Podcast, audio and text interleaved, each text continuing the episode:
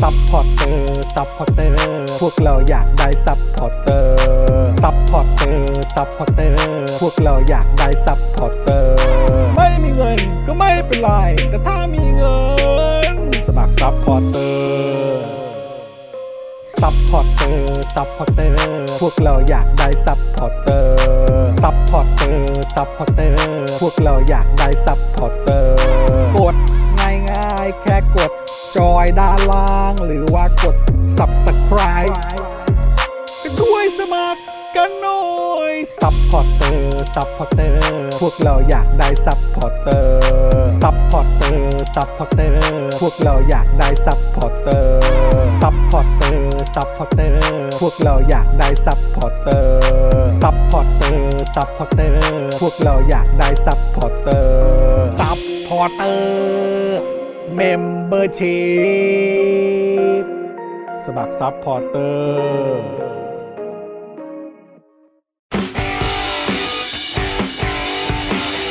Daily t o p i c กกับจอห์นวินยู สวัสดีครับคุณผู้ชมครับ ต้อนรับทุกท่านนะครับ เข้าสู่ Daily Topics นะครับ ประจำวันที่ 28 ธันวาคม 2565 นะครับ อยู่กับผม จอห์นวินยูนะครับ จอห์นวินยูนะครับ แล้วก็แน่นอนนะครับ วันนี้อยู่กับคุณปาล์มด้วย สวัสดีครับคุณผู้ชมครับ โอ้ยหล่อมาเลยอะเออนะฮะ สวัสดีครับ สวัสดีครับ สวัสดีครับ นะฮะส่วนวันนี้ผมก็อยู่ในสภาพแบบโอ้พังมาก นะครับ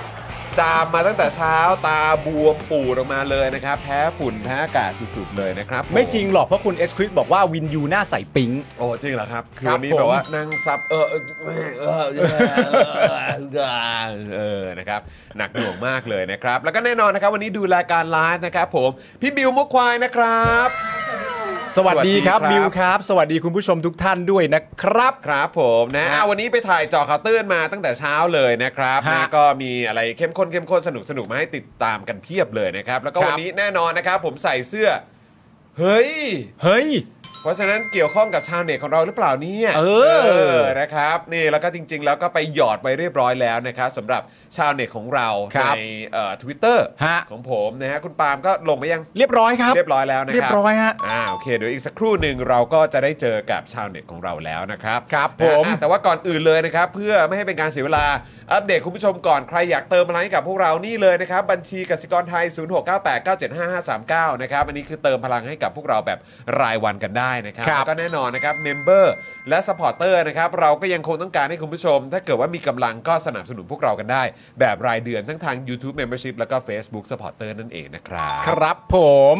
คุณพลอยรุ้งบอกว่าเอ้ยตายแล้ว รุ่นนี้หาซื้อยากด้วย อุ๊ยอะไรกันครับ สื้ เนี่ย เสื้อตัวนี้เหรอครับ อ๋อเสื้อนี่หา ตั ซื้ ว อ นี้หรืยาก อเปล่า ด้วย เออนะครับน่าจะเป็นรุ่นนี้เนอะ เสื้อสวย เสื้อสวยเสื้อสวย ผมชอบวงะคนี้รั ด้วย เสื้อเสื้อแบบลายแบบว่าดูดิ ใช่ เนี่ย ลายสวย นะครับผม ชอบผมชอบ นะ ฮะ เอ่ออะไรอ่ะจูวินยอนที่แท้ก็เป็นอะไรนะ คืออะไรอ่ะ not not Korean คืออะไรอ่ะ ยี่หว่า คืออะไรอ่ะ ไม่เข้าใจอ่ะเออ ไม่รู้ครับ คืออะไรครับคุณนัสกูนะครับช่วยอธิบายหน่อยผมอาจจะแบบตามตามมาไม่ค่อยทัน ฮะ เออนะครับ คุณครอสสิบอกว่าโอ้ยมาเป็นสูตรเลยนะครับ อ่าใช่ฮะ อ่าครับผม มาแข่งแข่งๆหน่อยอะฮะ อ่าใช่ครับนะฮะคุณบิวเป็นชาวเน็ตเหรอ เอ้ยพี่ เอ้ย บิวเนี่ยมาดูแลการไลฟ์ให้กับพวกเรา บิวนี่พิธีกรหลักครับ ใช่ครับผมนะฮะอีกหนึ่งพิธีกรของเรานะค ค รั รับ บ คุณพลอยรุ้งบอกว่ายังอยู่ดีค่ะนี่ ฮะ เช็คเมมเบอร์ใช่ไหมครับ คุณฮิรุมิบอกอุ้ยอุ้ยอุ้ยอุ้ย อุ้ยอุ้ยอุ้ยอุ้ย นะครับ คุณสุพันธ์ดีแฟรงค์บอกอ้าวฉันเดาผิดอ่า เออ นะครับ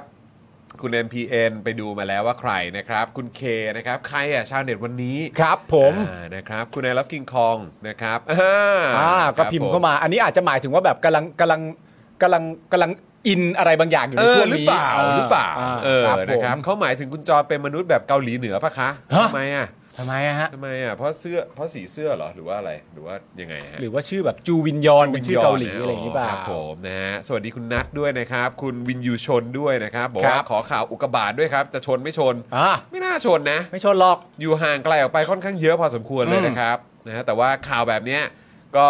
เรียกความสนใจได้พอสมควรเลย ครับ นะครับ วัยรุ่นตามคนแก่ไม่ค่อยทัน เออ โอ้โห ครับ ครับผม โอ้โหครับผม สรุปนี่เราเราเป็นวัยรุ่นใช่ไหมฮะ นี่ความหมายคือเราเป็นวัยรุ่นป่ะ แปลว่าเราเป็นวัยรุ่น คุณนัสกูเป็นเป็นรุ่นใหญ่ คุณนัสกูเป็นรุ่นรุ่นแบบรุ่นรุ่นเฉียบ อ่ารุ่นเฉียบถูกต้องครับผมนะฮะ ครับ ชาวเน็ตตื่นเต้น เอ้ย อ่าคุณจูนบอกมานะครับอ่ะ คุณจูนจะตื่นเต้นทำไมคุณจูนยังไม่รู้หรอกว่าใครอะ นั่นน่ะดิ เออ รู้แล้วเหรอ รู้ แล้วเหรอ ได้ไง เออนะครับ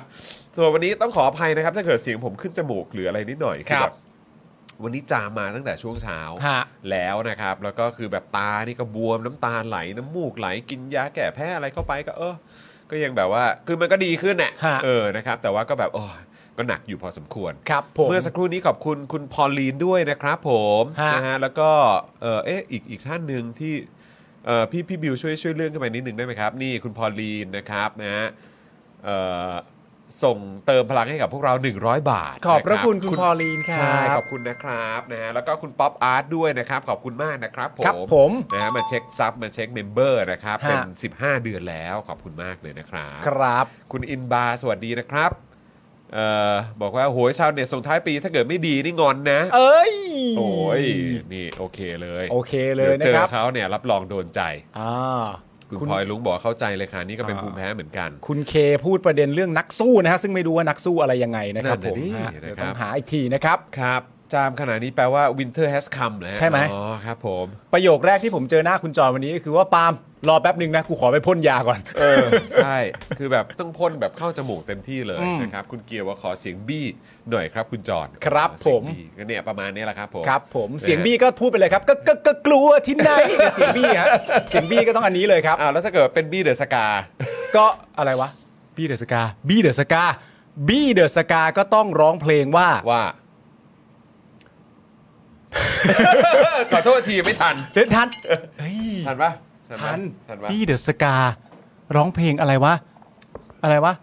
ไอ้ เออมันเหมือนมีเพลงดังเขาอยู่นะ มีมีมี เออ ที่ที่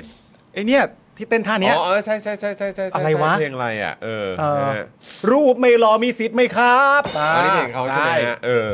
แล้วก็มีคนบอกว่าอย่าลืมประเด็นมิ่งขวัญด้วย ครับ เออ ผม นะครับก็คือเออเห็นบอกว่าประกาศว่าออกจากพลังประชารัฐแล้วนี่ แต่เป็นทางการแล้วเหรอ เดี๋ยวต้องรอนะ เป็น ต้ ทา อง ง รอ การ คอแล้วน เหรอ เฟิร์มนิดนึง ฮะ นะครับต้องรอคอนเฟิร์มนิดนึง เห็นบอกว่าต้องมีการรอคอนเฟิร์มข่าวนี้อีกหน่อยหนึ่ง ครับ นะ ผม เดี๋ยวรอให้เขาแถลงหรืออะไรอีกหน่อยหนึ่งแล้วกันเนาะ ครับ คุณ ผม สุภาพบอกว่าปิดปีได้ตามเป้าหมายเลยแจกให้ปาล์มและจอนและหมู่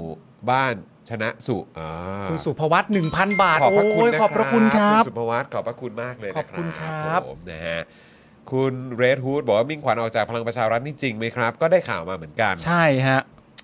พูดเรื่องจีนเปิดประเทศหน่อยก็ดีนะคะ ระแวงกลัวคนจีนมาแพร่เชื้อที่ไทยมากเห็นว่าติดโควิดกว่า 200 คน ครับ เออ ผม นะฮะ อ่า ก็เออจริง ๆ ข่าวนี้เดี๋ยวเราจะเอาไว้คือทีแรกจะมาวันนี้แหละนะค ครั รับบ แต่ว่ารู้สึกว่าเฮ้ยเอาให้ชัวร์อีกทีจะเป็นวันพรุ่งนี้ดีกว่า แล้วก็ ใช่ จะรวมกับข่าวอื่นที่เกี่ยวกับเรื่องของฝั่งจีนเขาด้วยนะครั ใช่ บ เมื่อกี้มีคุณผู้ชมส่งเข้ามานะฮะ บอก ครับ ว่ารู้สึกว่าในช่วงปีใหม่เนี่ยคุณชูวิทย์เนี่ยจะไปออกรายการของอาจารย์สิโรจน์นะฮะ อ๋อเหรอฮะ ใช่ฮะ โอ้ โอ้ยเอาแล้ว น่าติดตามน่าติดตาม น่าดูฮะน่าดูคฮะรับ น่าดู น่า ฮะ ดูนะครับ รายการของอาจารย์สีโรจน์นะครับ เดี๋ยวต้อง ผม ไปดูกันนะครับอ่าโอเค คุณผู้ชมอย่ารอช้าดีกว่า เดี๋ยวเรามาขอบคุณผู้สามสูนใจดีของเรากันบ้าง ได้ครับ นะครับ เริ่มต้นกันเลยดีกว่านะครับ กับผู้สามสูนใจดีของเราคบ เริ่มกันเลยนะครับ เราเริ่มที่โทมิเกียวซานะครับ โทมิเกียวซา80 ปี ตำนานความอร่อยไส้แน่นกรุบกลมกล่อมทำมือแบบจานต่อจานนะครับ สั่งได้ที่ Facebook โทมิเกียวซาออฟฟิเชียลนั่นเองครับผม ย้ำอีกครั้งหนึ่งน้ำจิ้มน้ำซอสของเขานี่อร่อยมากคุณผู้ช ล ม ง ฮะ ตัวมากลงตัวมาก ฮะ นะครับผมนะฮะ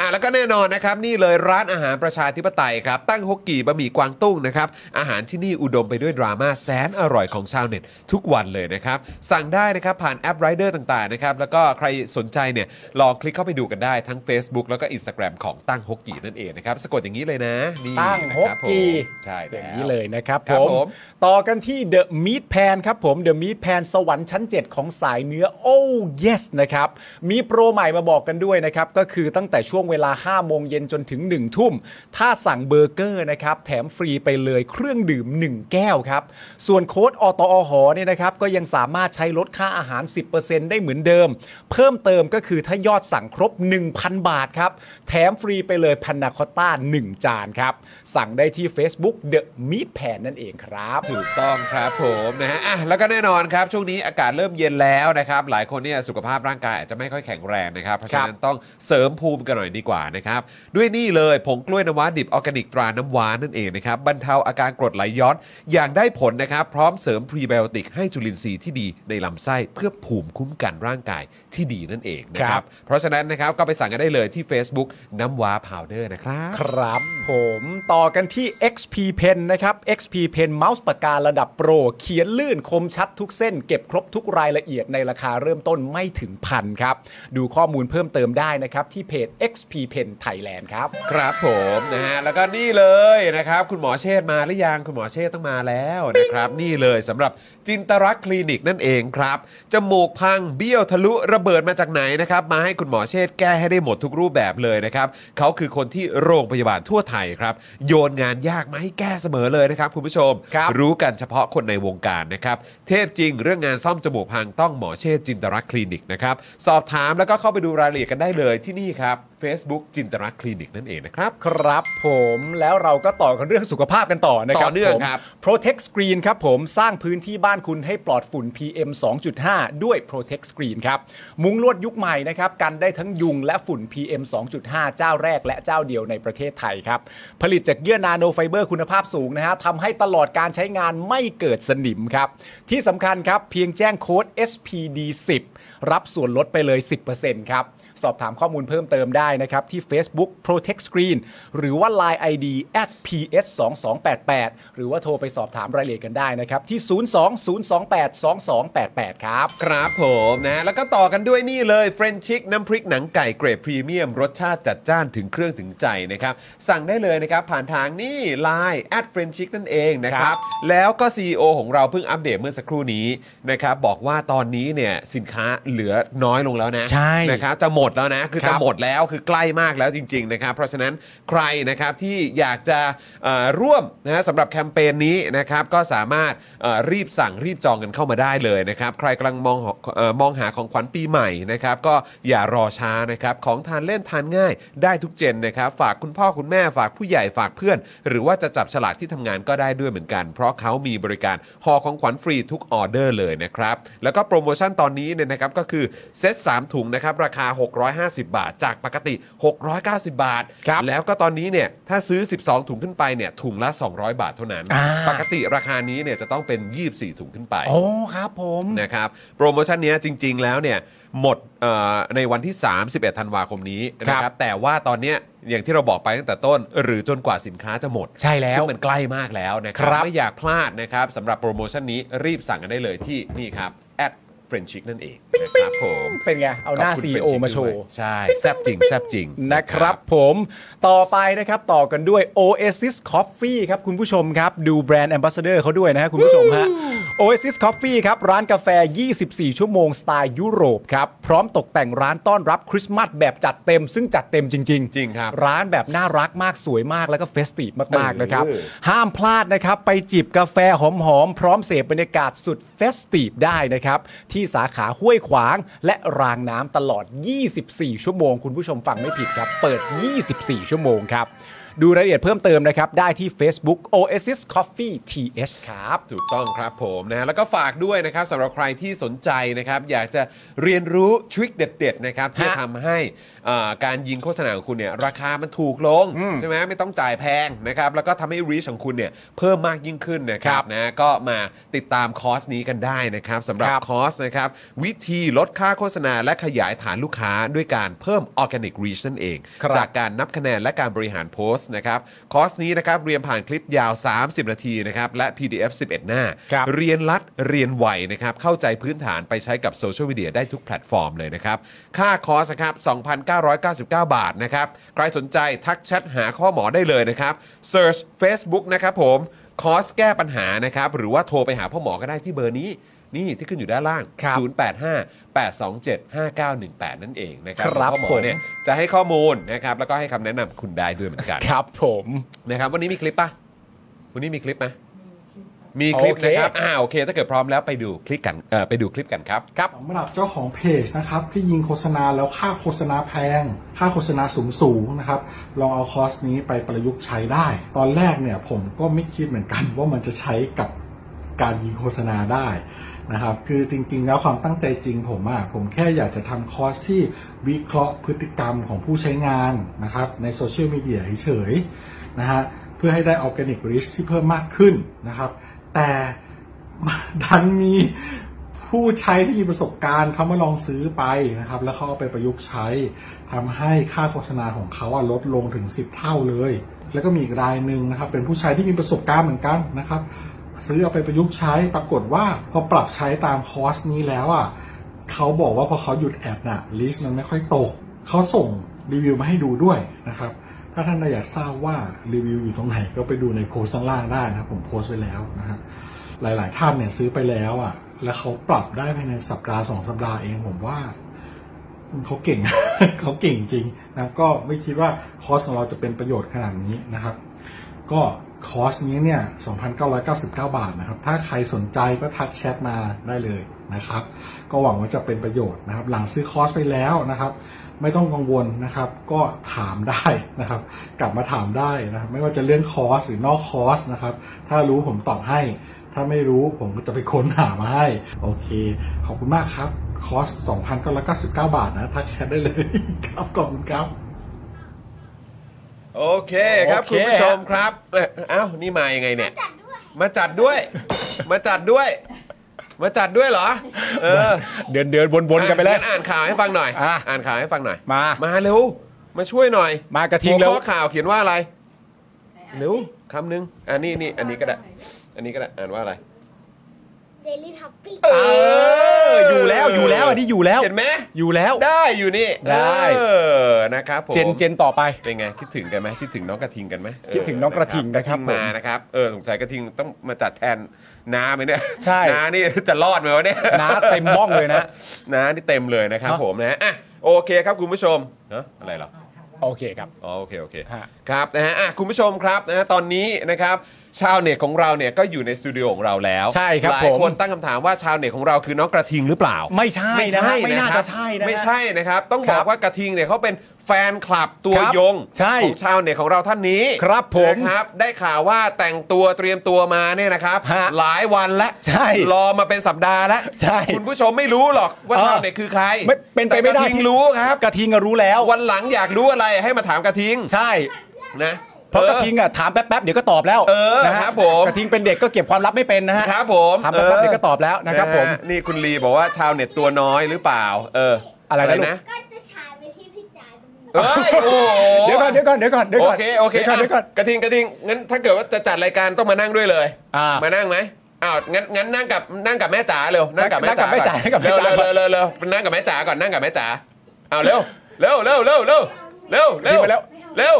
กล้อง เออก มา ล้อง เร็ว กล้องมันจะบังลูก เออเดี๋ยวกล้องบังลูก กล้องมันจะบัง เออไปไปไปไปนั่งกับ อ่า แม่จ๋าก่อนนั่งกับ นั่ แม่ งกั จ๋า บแม่จ๋า ก่อ ตรงนี้ ะ สบายมาก เออ สบายมาก นะครับเพราะ ต ต อ อน น นี้ นี้คุณผู้ชมเขารอแล้ว ใช่ เขารอและเขาอยากจะอยู่ใกล้ชิดกับชาวเน็ตของเรา ฮะตอนนี้ชาวเน็ตของเราก็เริ่มงงกับความวุ่นวายที่เกิดขึ้นตรงนี้แล้วนะ คบฮะผมเออ ฮ นะครับมีคนถามว่าเอ๊ะแพรรี่หรือเปล่าเออไม่ใช่ อ่า เออมีคนถามว่าป้าหรือเปล่า อ่ ป้าเสรีพิสุทธิ์หรือเปล่า ใช่ไหมหนอ โอ้ยตายแล้วนะค ครั รับบ อ่ะหลายคนก็สงสัยกันจริง ๆ แล้วเนี่ยก็ไปหยอดเอาไว้ใน Twitter แล้ว ใช่นะครับผม หยอดเป็นคลิปไปเรียบร้อยมีคุณผู้ชมบางท่านก็รู้แล้วด้วยเหมือนกัน ใช่แต่ว่า นะครับ เอาเป็นว่าเราเปิดตัวอย่างเป็นทางการเลยดีกว่า เป็นทางการอ่ะผมรบกวนคุณปาล์ม ใช่ครับผม นะฮะ เพราะคุณน่ะตอนนี้คุณคุณจะไปสั่งขี้มูกก่อนนะฮะ เออตอนนี้โอเคอยู่ตอนนี้โอเค ตอนนี้โอเคอยู่นะครับผมอย่างที่เราบอกกันครับทุกวันพุธเราจะมีชาวเน็ตนะครับและชาวเน็ตเนี่ยก็จะมาร่วมเอ่อพูดคุยนะครับในประเด็นข่าวของเราทั้งหมด และไม่ได้มาแค่ช่วงใดช่วงหนึ่ง แต่จะมาร่วมพูดคุยตลอดทั้งรายการนะครับชาวเน็ตของเราวันนี้นะครับสร้างความ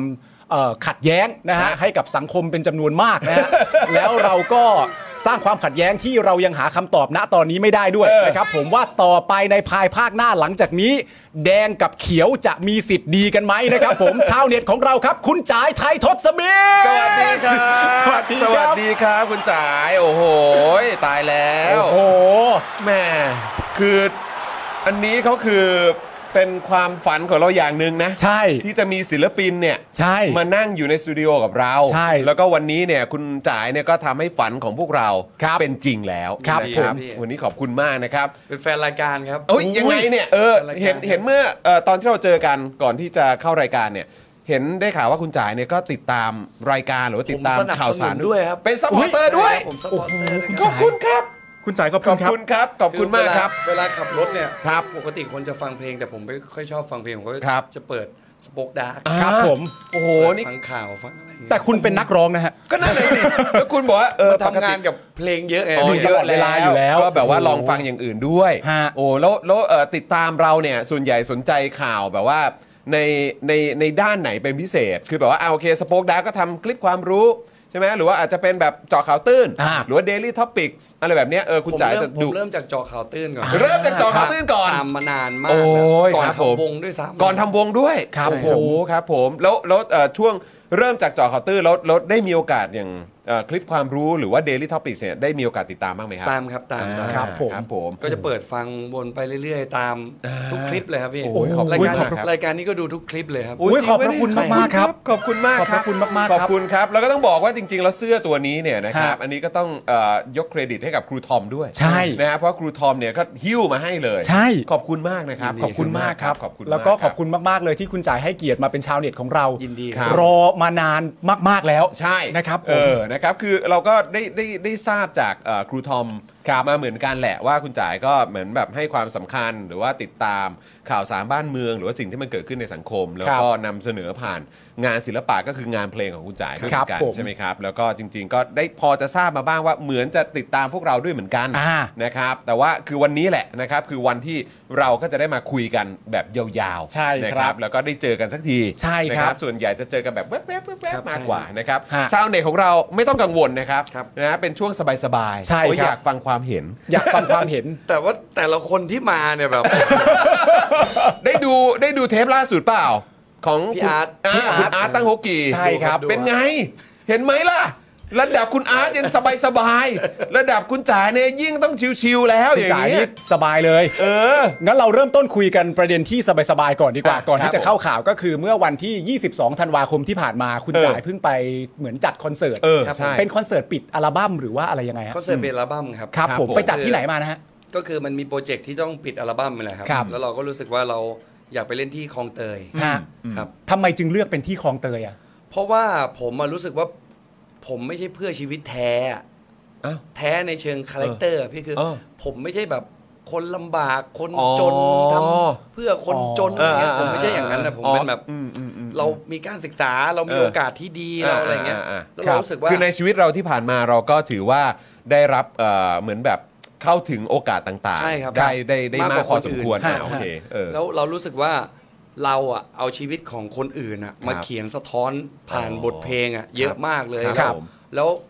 หลายครั้งที่เราไปเล่นคอนเสิร์ตอะเราก็จะรู้ว่ากลุ่มแฟนเพลงที่มา อืม ก็จะเป็นกลุ่มที่เขามีตังค์ที่จะซื้อบัตรหรืออา อ่าอ่ามี มีตังค์ที่ที่จะแบบ มีกำลังทรัพย์ ครับ ใช่ครับ มันก็เลยแบบเรารู้สึกว่า เอ๊ะมันเหมือนติดใจบางอย่างคือผมอยากไปเล่นให้เขาอะ เออเออเออ ไม่ใช่ไปทำบุญนะฮะ เออเออ ฮะ มันเรียกว่าการทำบุญว่า ผมอยากไปแบบ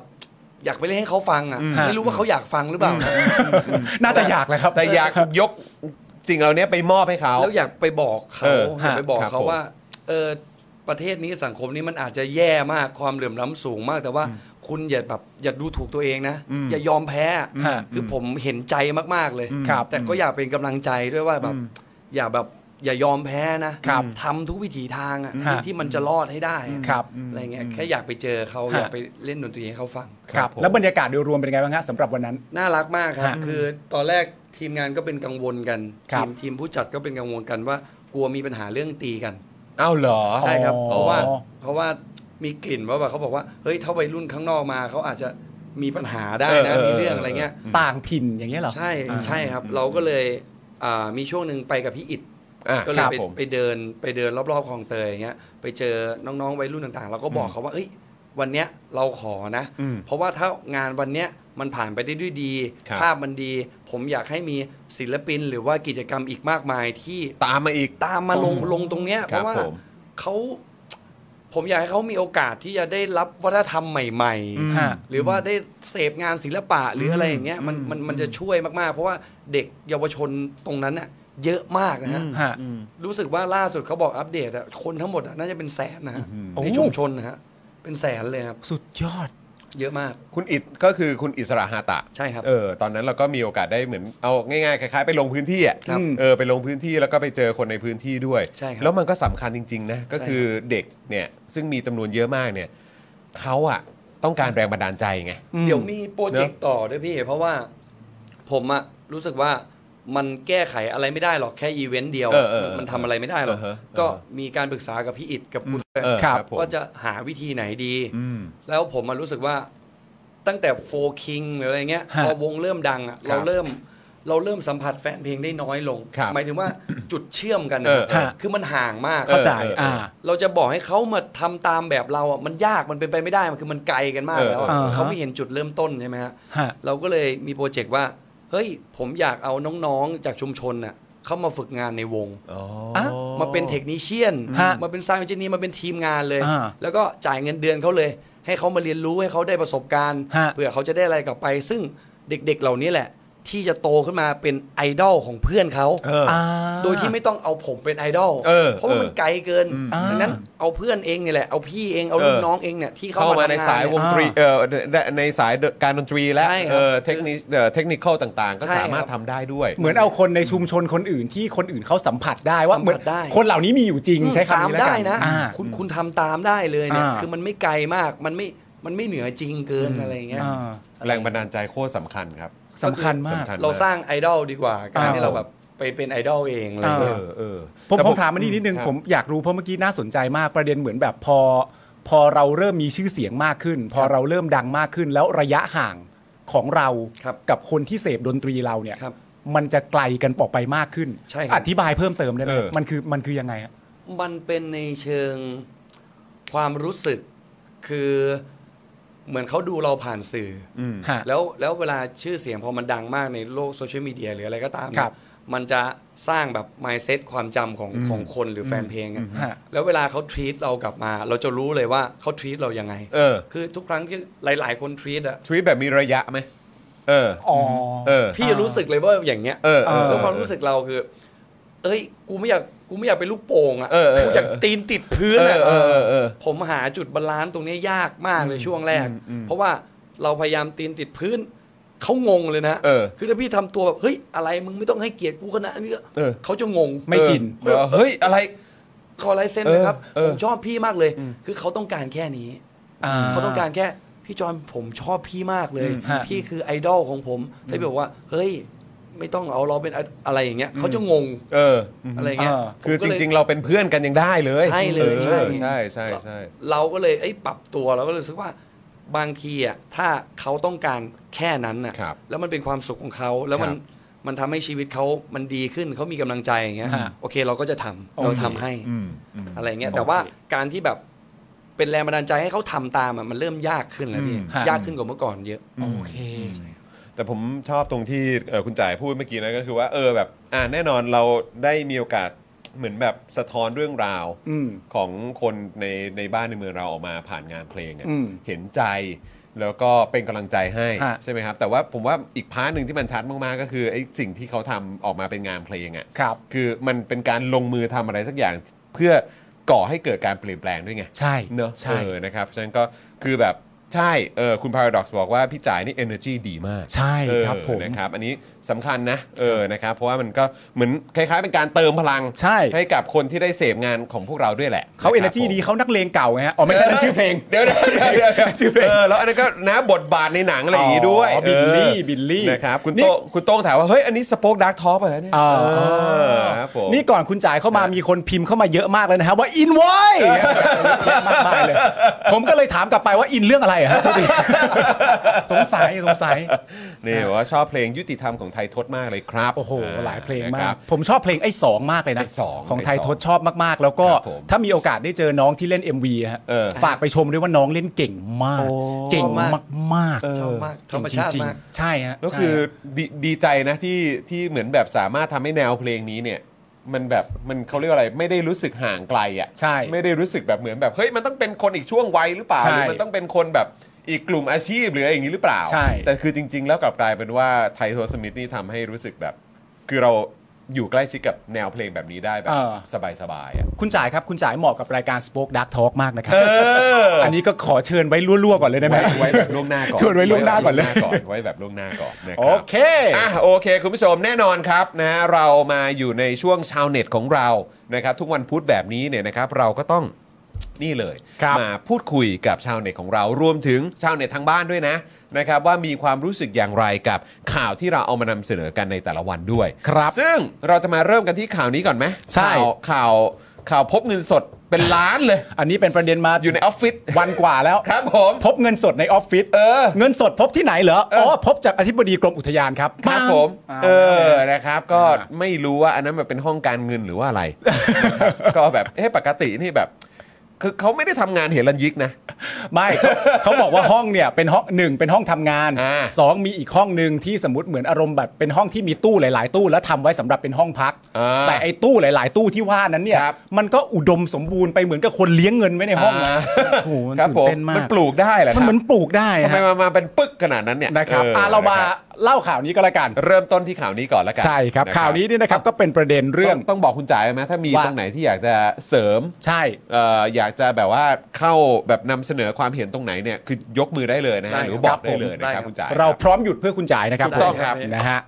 ประเด็นนี้นะครับคุณผู้ชมครับก็คือประเด็นที่อธิบดีกรมอุทยานนะครับ ได้ประกันตัวชั่วคราวครับ หลังจากถูกจับคาห้องกรณีเรียกรับเงินซื้อตำแหน่งครับโอ้นี่เรื่องใหญ่นะฮะ ใช่ครับ ด้านพนักงานสอบสวนนะครับ เชื่อเออเป็นข้าราชการระดับสูงไม่น่ามีพฤติการหลบหนีครับ อ่า อันนี้ก็เป็นคำไว้วางใจคนมันมีตำแหน่งอ่ะ เออ มันก็ต้องไว้ใจกันหน่อยนะ แต่นี่ที่ผมงงมากคือคุณไอเลิฟกิงคองพิมพ์ก็มาบอกว่า เอ้ยทำไมเขาไม่ใช้โมบายแบงกิ้ง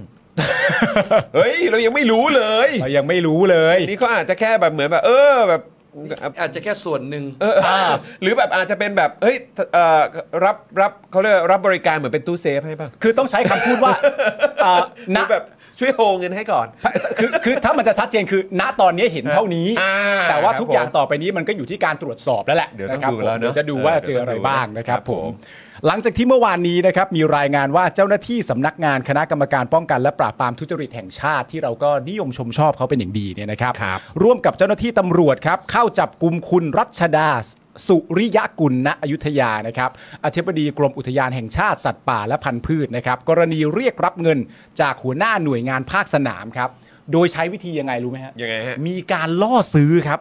มีการติดกล้องวงจรปิดครับตำรวจเนี่ยนะครับตามเข้าไปค้นเจอเงินสดบนโต๊ะนะฮะบนโต๊ะทำงานเนี่ยประมาณ 5 ล้านบาท บนโต๊ะทำงานเหรอบ นโต๊ะทำงานเนี่ย คือหมายว่าคือพอเข้าไปก็คือไปเจอเงินอยู่บนโต๊ะทำงาน 5 ล้านเลยเปล่าวะ แล้วมันมีหลาย ๆ ที่ในห้อง เพราะเขาใช้ว่าบนโต๊ะใช่ไหม บนโต๊ะทำงาน บนโต๊ะ5ล้านเหรอ 5 ล้านบาทนะครับ ซึ่งต่อมาครับช่วง4ี่ทุ่มของเมื่อคืนเนี่ยก็มีรายงานว่าหลังเสร็จสิ้นขั้นตอนสอบปากคำเนี่ยนะครับ คุณรัชดาได้ยื่นประกันตัวครับ โดยวางเงินสด 4 0 0แสนบาท ซึ่งเขาต้องน่าจะต้องมีเงินอยู่แล้วนะฮะ ครับผม ดูแล้วนะครับผม ก็เอาบนโต๊ะแหละปากกา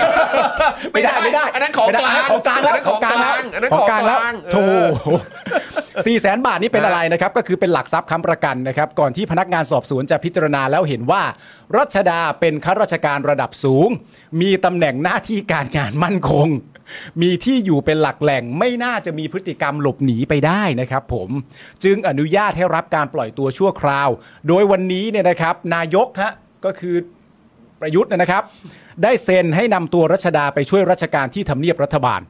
อ่ะ ซึ่ง อีกแล้วนะครับ งงมากฮะ ครับ ซึ่งวิษณุเครืองามเนี่ยนะครับ ก็บอกว่าไม่ใช่การเซ็นย้าย แต่เป็นการเอาออกมาก่อน ไม่ให้ปฏิบัติหน้าที่อธิบดี แค่นี้ก็เป็นการลงโทษ 50%แล้ว วิษณุพูดนะฮะแค่แค่ประยุทธ์เซ็นให้นำตัวรัชดาไปช่วยราชการที่ทำเนียบรัฐบาล วิษณุก็บอกแค่นี้ก็เป็นการลงโทษ 50%แล้ว หรือว่ายังไงคือเขาคือเขาคืออ่ะเวลาเราได้ยินคำว่า แบบให้พักงานไว้ก่อน แล้วก็มาช่วยงานที่ส่วนกลาง ที่อื่นแทน หรือว่าไปช่วยงานที่อื่น หรือว่าอย่างกรณีนี้ก็คือการไปช่วยงานที่ทำเนียบใช่ไหม ใช่ ที่ทำเนียบเลยใช่ไหม ไปช่วยราชการที่ทำเนียบรัฐบาลครับ ไปช่วยราราชการที่ทำเนียบรัฐบาลเนี่ย ฮะ สำหรับประชาชนหรือเอาชาวเน็ตทั่วไปดีกว่า อ่า รู้สึกยังไง เพราะเขาบอกว่านี่เป็นการลงโทษครึ่งหนึ่งละ50%แล้วถามถามชาวเน็ตของเราหน่อยครับ รู้สึกว่าแบบนี้มันถือเป็นการลงโทษไหม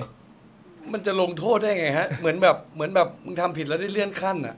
ไม่ได้อยู่ใกล้ชิดเผลอๆได้ตำแหน่งด้วยนะเนี่ย คือหมายความว่าคือได้ไปอยู่ใกล้ชิดนายกเข้าไปอีก ใช่ เออ ขนาดพวกเรายังอยากเข้าไปอยู่ใกล้ชิดนายกเลยนะ เราจะได้ตั้งคำถาม อยากไปสัมพง อะ สั ไร มภาต่งๆนนษณ์บ้าง เออ แต่นี่คือถือว่า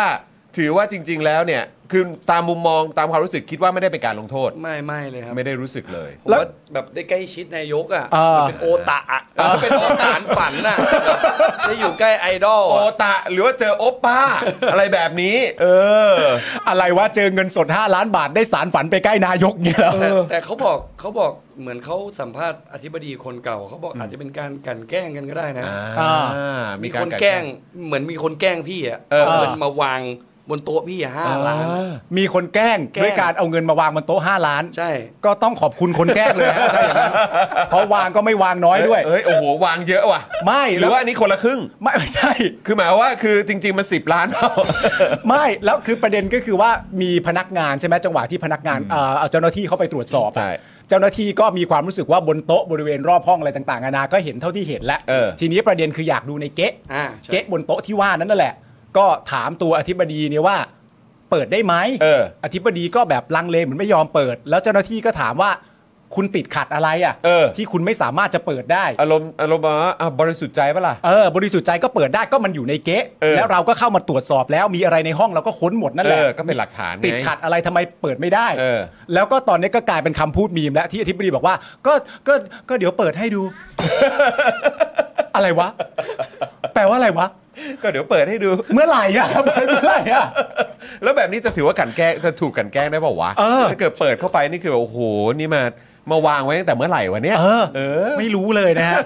แต่เขาบอกว่าเนี่ยเป็นการลงโทษ 50%แล้ว ส่วนจะย้ายกลับไปหรือไม่หรือไล่ออกเลยก็เป็นอีกขั้นตอนหนึ่ง ชาวเน็ตมองว่าอันนี้ไม่ใช่การลงโทษ มันควรไล่ออกไปก่อนเลย เออ หรืออย่างน้อยก็คือไม่ไม่ต้องไม่ ต้อง ไม่ พัก เข้ามา นะ เกี่ยวข้องกับ ใช่ถูกต้อง คืออยู่บ้านไปก่อนเลย เออ ถ้าเกิดว่าอ่ะประกันตัวออกมาแล้วอย่างน้อยตอนนี้ก็มึงก็อยู่บ้านไปก่อน ผมว่าการได้รับการประกันตัวนั้นก็ก็ถือว่าดีที่สุด คือเรื่อง แล้ว คือ เออ เป็นเรื่องใหญ่สุดแล้วสำหรับเขา เพราะผมว่ามันมันซึ่งหน้า เออ ปัญ เออ หา เอออ อะไรก็พร้อม อืม อืม คุณสายมองยังไงกับประเด็นเรื่องเวลาเราได้ยินข่าวลักษณะนี้ แล้วผู้ที่กระทำณตอนนี้ที่เรารู้เนี่ยก็เป็นข้าราชการเป็นคนที่ต้องทำงานรับใช้ประชาชน แต่พอมีข่าวลักษณะแบบนี้ขึ้นมาเราเห็นเหตุการณ์ว่าแบบเป็นข้าราชการ แต่เอาออกมาจากที่เดิมมาใกล้ตัวประยุทธ์มากขึ้นทำงานในทำเนียบ แล้วก็คิดว่าแค่ทำแบบนี้ก็เหมือนการลงโทษแล้ว ส่วนจะมีขั้นตอนต่อไปที่มันเกินกว่านี้ไหมก็ค่อยว่ากันอีกทีหนึ่งแต่เป็นข้าราชการโดยรวมอ่ะคุณจ่ายมองยังไง ผมหงุดหงิดใจมาก ๆ เลย เพราะว่าช่วงหลัง ๆ นี่ผมจะตามตะข่าวคุณชูวิทย์ อ่าครับผม ตู้ห่าว อ่าอ่าตู้ห่าว อ่าทุนจีนสีเทานะ แล้วก็จะหงุดหงิดมาก ๆ เลยมันเราเราเรางงที่ว่าแบบคนที่ยังเชียร์ก็ยังก็ยังเชียร์อยู่แต่คืออารมณ์ผมอะเหมือนเหมือนผมโดนซอมบี้แบบกัดขาอยู่อะ เออเออ แล้วเขาก็ทำเป็นมองไม่เห็นอะไรอ่ะแต่อันนี้คือหนักกว่าคืออซอมบี้แม่งกัดขาพี่ด้วยอ่ะแล้วพี่ก็บอกเออไม่เห็นอะไรเลย มันกัดขามันอยู่เนี่ยมันกินขามึงไปแล้วเนี่ย แดกไปจนถึงกระดูก เอ แล้ว อมันเนี่ยมึงโอ้โหมันจะแดกมึงทั้งตัวแล้วเนี่ยมึงยังไม่รู้สึกตัวอีกเหรอวะอย่างเงี้ย เปรียบเทียบก็เห็นภาพอ่ะ แล้วจังหวะมันต้องดีมากเลยนะ เออ เนี่ยท่านซอมบี้มันกัดขาแล้วนะ เฮ้ย เฮ้ย เฮ้ยมองไม่เห็นไว้ยไม่ใช่มันกัดขามึงขึ้นตอนเนี้ย ถึงมึงไม่เห็นมึงก็ต้องรู้สึกบ้าง แล้วไม่รู้ได้ไง มึงชักแล้วอะมึงเริ่มชักแล้วอะ เอ แต่ อ มึ เอง อ ก็ยัง เออ แบบทำเป็นมองไม่เห็น เอ อะไร อ เงี้ย เอ เอ อ อ โอ้โหแม่ง อุ๊ยเห็นภาพเลย เห็นภาพใช่ไหม ไอ้เหี้ยซอมบี้แดกขา พอพอเปรียบเทียบเป็นซอมบี้คือเห็นภาพเลยว่ะ โอ้ชัดเจนมากนะฮะชัดเจนมากนะฮะอ่ะเดี๋ยวเราตามเรื่องนี้กันต่อนะครับผม โดยเอ่อที่มาที่ไปของเรื่องนี้นะครับ เรา ครับ มาเล่าบรรยากาศซะหน่อยว่ามันเริ่มต้นกันยังไง มัน นะครับ เริ่มที่ยังไงบ้าง มันเริ่มที่ก็คือสื่อหลายสำนักเนี่ยนะครับ ก็รายงานตรงกันว่านะครับ เป็นเพราะว่าชัยวัฒน์ลิ้มลิขิตอักษรนะครับ อดีตหัวหน้าอุทยานแห่งชาติแก่งกระจานนะฮะที่ปัจจุบันเนี่ยเป็นผู้ต้องหาในคดีฆาตกรรมบิลลี่พอลจีรักจงเจริญนะครับ ได้ไปร้องต่อกองบังคับการป้องกันปราบปรามการทุจริตและประพฤติมิชอบ เพื่อแจ้งเอาผิดกับรัชดาครับ ว่ามีพฤติกรรมใช้อำนาจหน้าที่ในทางไม่เหมาะสม กลั่นแกล้ง โยกย้ายตำแหน่งเจ้าหน้าที่ไม่ยอมจ่ายเอ่อที่ไม่ยอมจ่ายเงินวิ่งเต้นจำนวน 5 0 0แสนบาท ไปยังตำแหน่งอื่น ๆ ที่ห่างไกลจากภูมิลำเนาหรือที่พักอาศัยนะครับทำให้ส่งผลกระทบต่อความเป็นอยู่ของครอบครัวทำให้สถาบันครอบครัวแตกแยก จึงเป็นที่มาของการเข้าจับกลุ่มเมื่อวานนี้ครับ คือก็ต้องอันนี้อันนี้มันก็จะมีอะไรที่เป็นจุดสังเกตเหมือนกันนะครับ ก็คืออ่ะโอเคเอ่อชื่อแรกก่อน อ่า ชัยวัฒน์ลิมลิขิตอักษร ครับ นะครับ ถ้าใครติดตามข่าวสารเนี่ยก็อาจจะพอทราบอยู่บ้าง อ่า ว่าเป็นข่าวหรือว่าเป็นประเด็นไหน ครับ นะครับ แล้วก็เมื่อสักครู่นี้ก็เพิ่งพูดไปว่า เป็นผู้ต้องหาในคดีฆาตกรรม ใช่ บิลลี่พอลจีรักจงเจริญนะครับ ครับ นะฮะแล้วอีกจุดหนึ่งนะครับที่เราก็สังเกตก็คือว่าเฮ้ยมันมีการจ่ายเงินวิ่งเต้นจำนวน 5 0 0แสนบาทเลยเหรอ ใช่ครับ แล้วก็มองย้อนกลับไป อืม นะฮะตรงเอ่อด้านบนข้อมูลด้านบนก็คือ เงินที่เจอบนโต๊ะเนี่ยคือเงินสด 5 ล้านบาท ใช่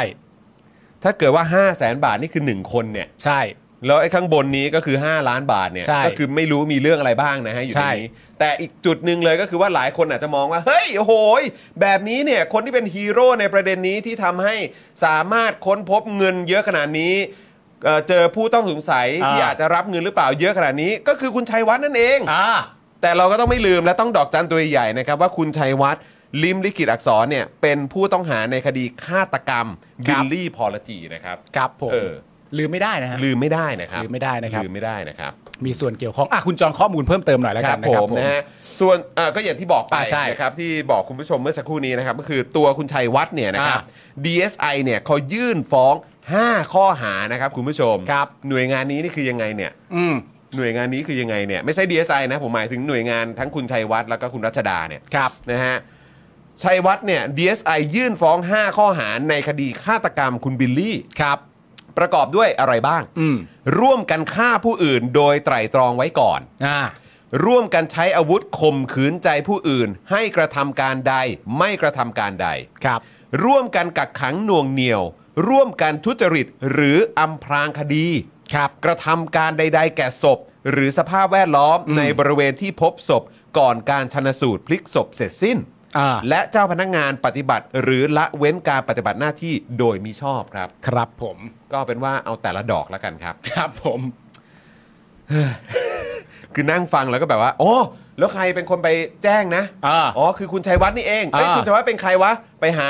ข้อมูลเพิ่มเติมอ้าว อ่า มีคดีฆาตกรรม ครับ นะครับ ที่เกี่ยวข้องอยู่ ครับ นะครับ แล้วก็ยังไม่ได้รับการพิสูจน์ด้วยนะ ยังไม่ ครับ เสร็จสิ้นนะครับ ไอ้ที่นี่มันเป็นอะไรฮะ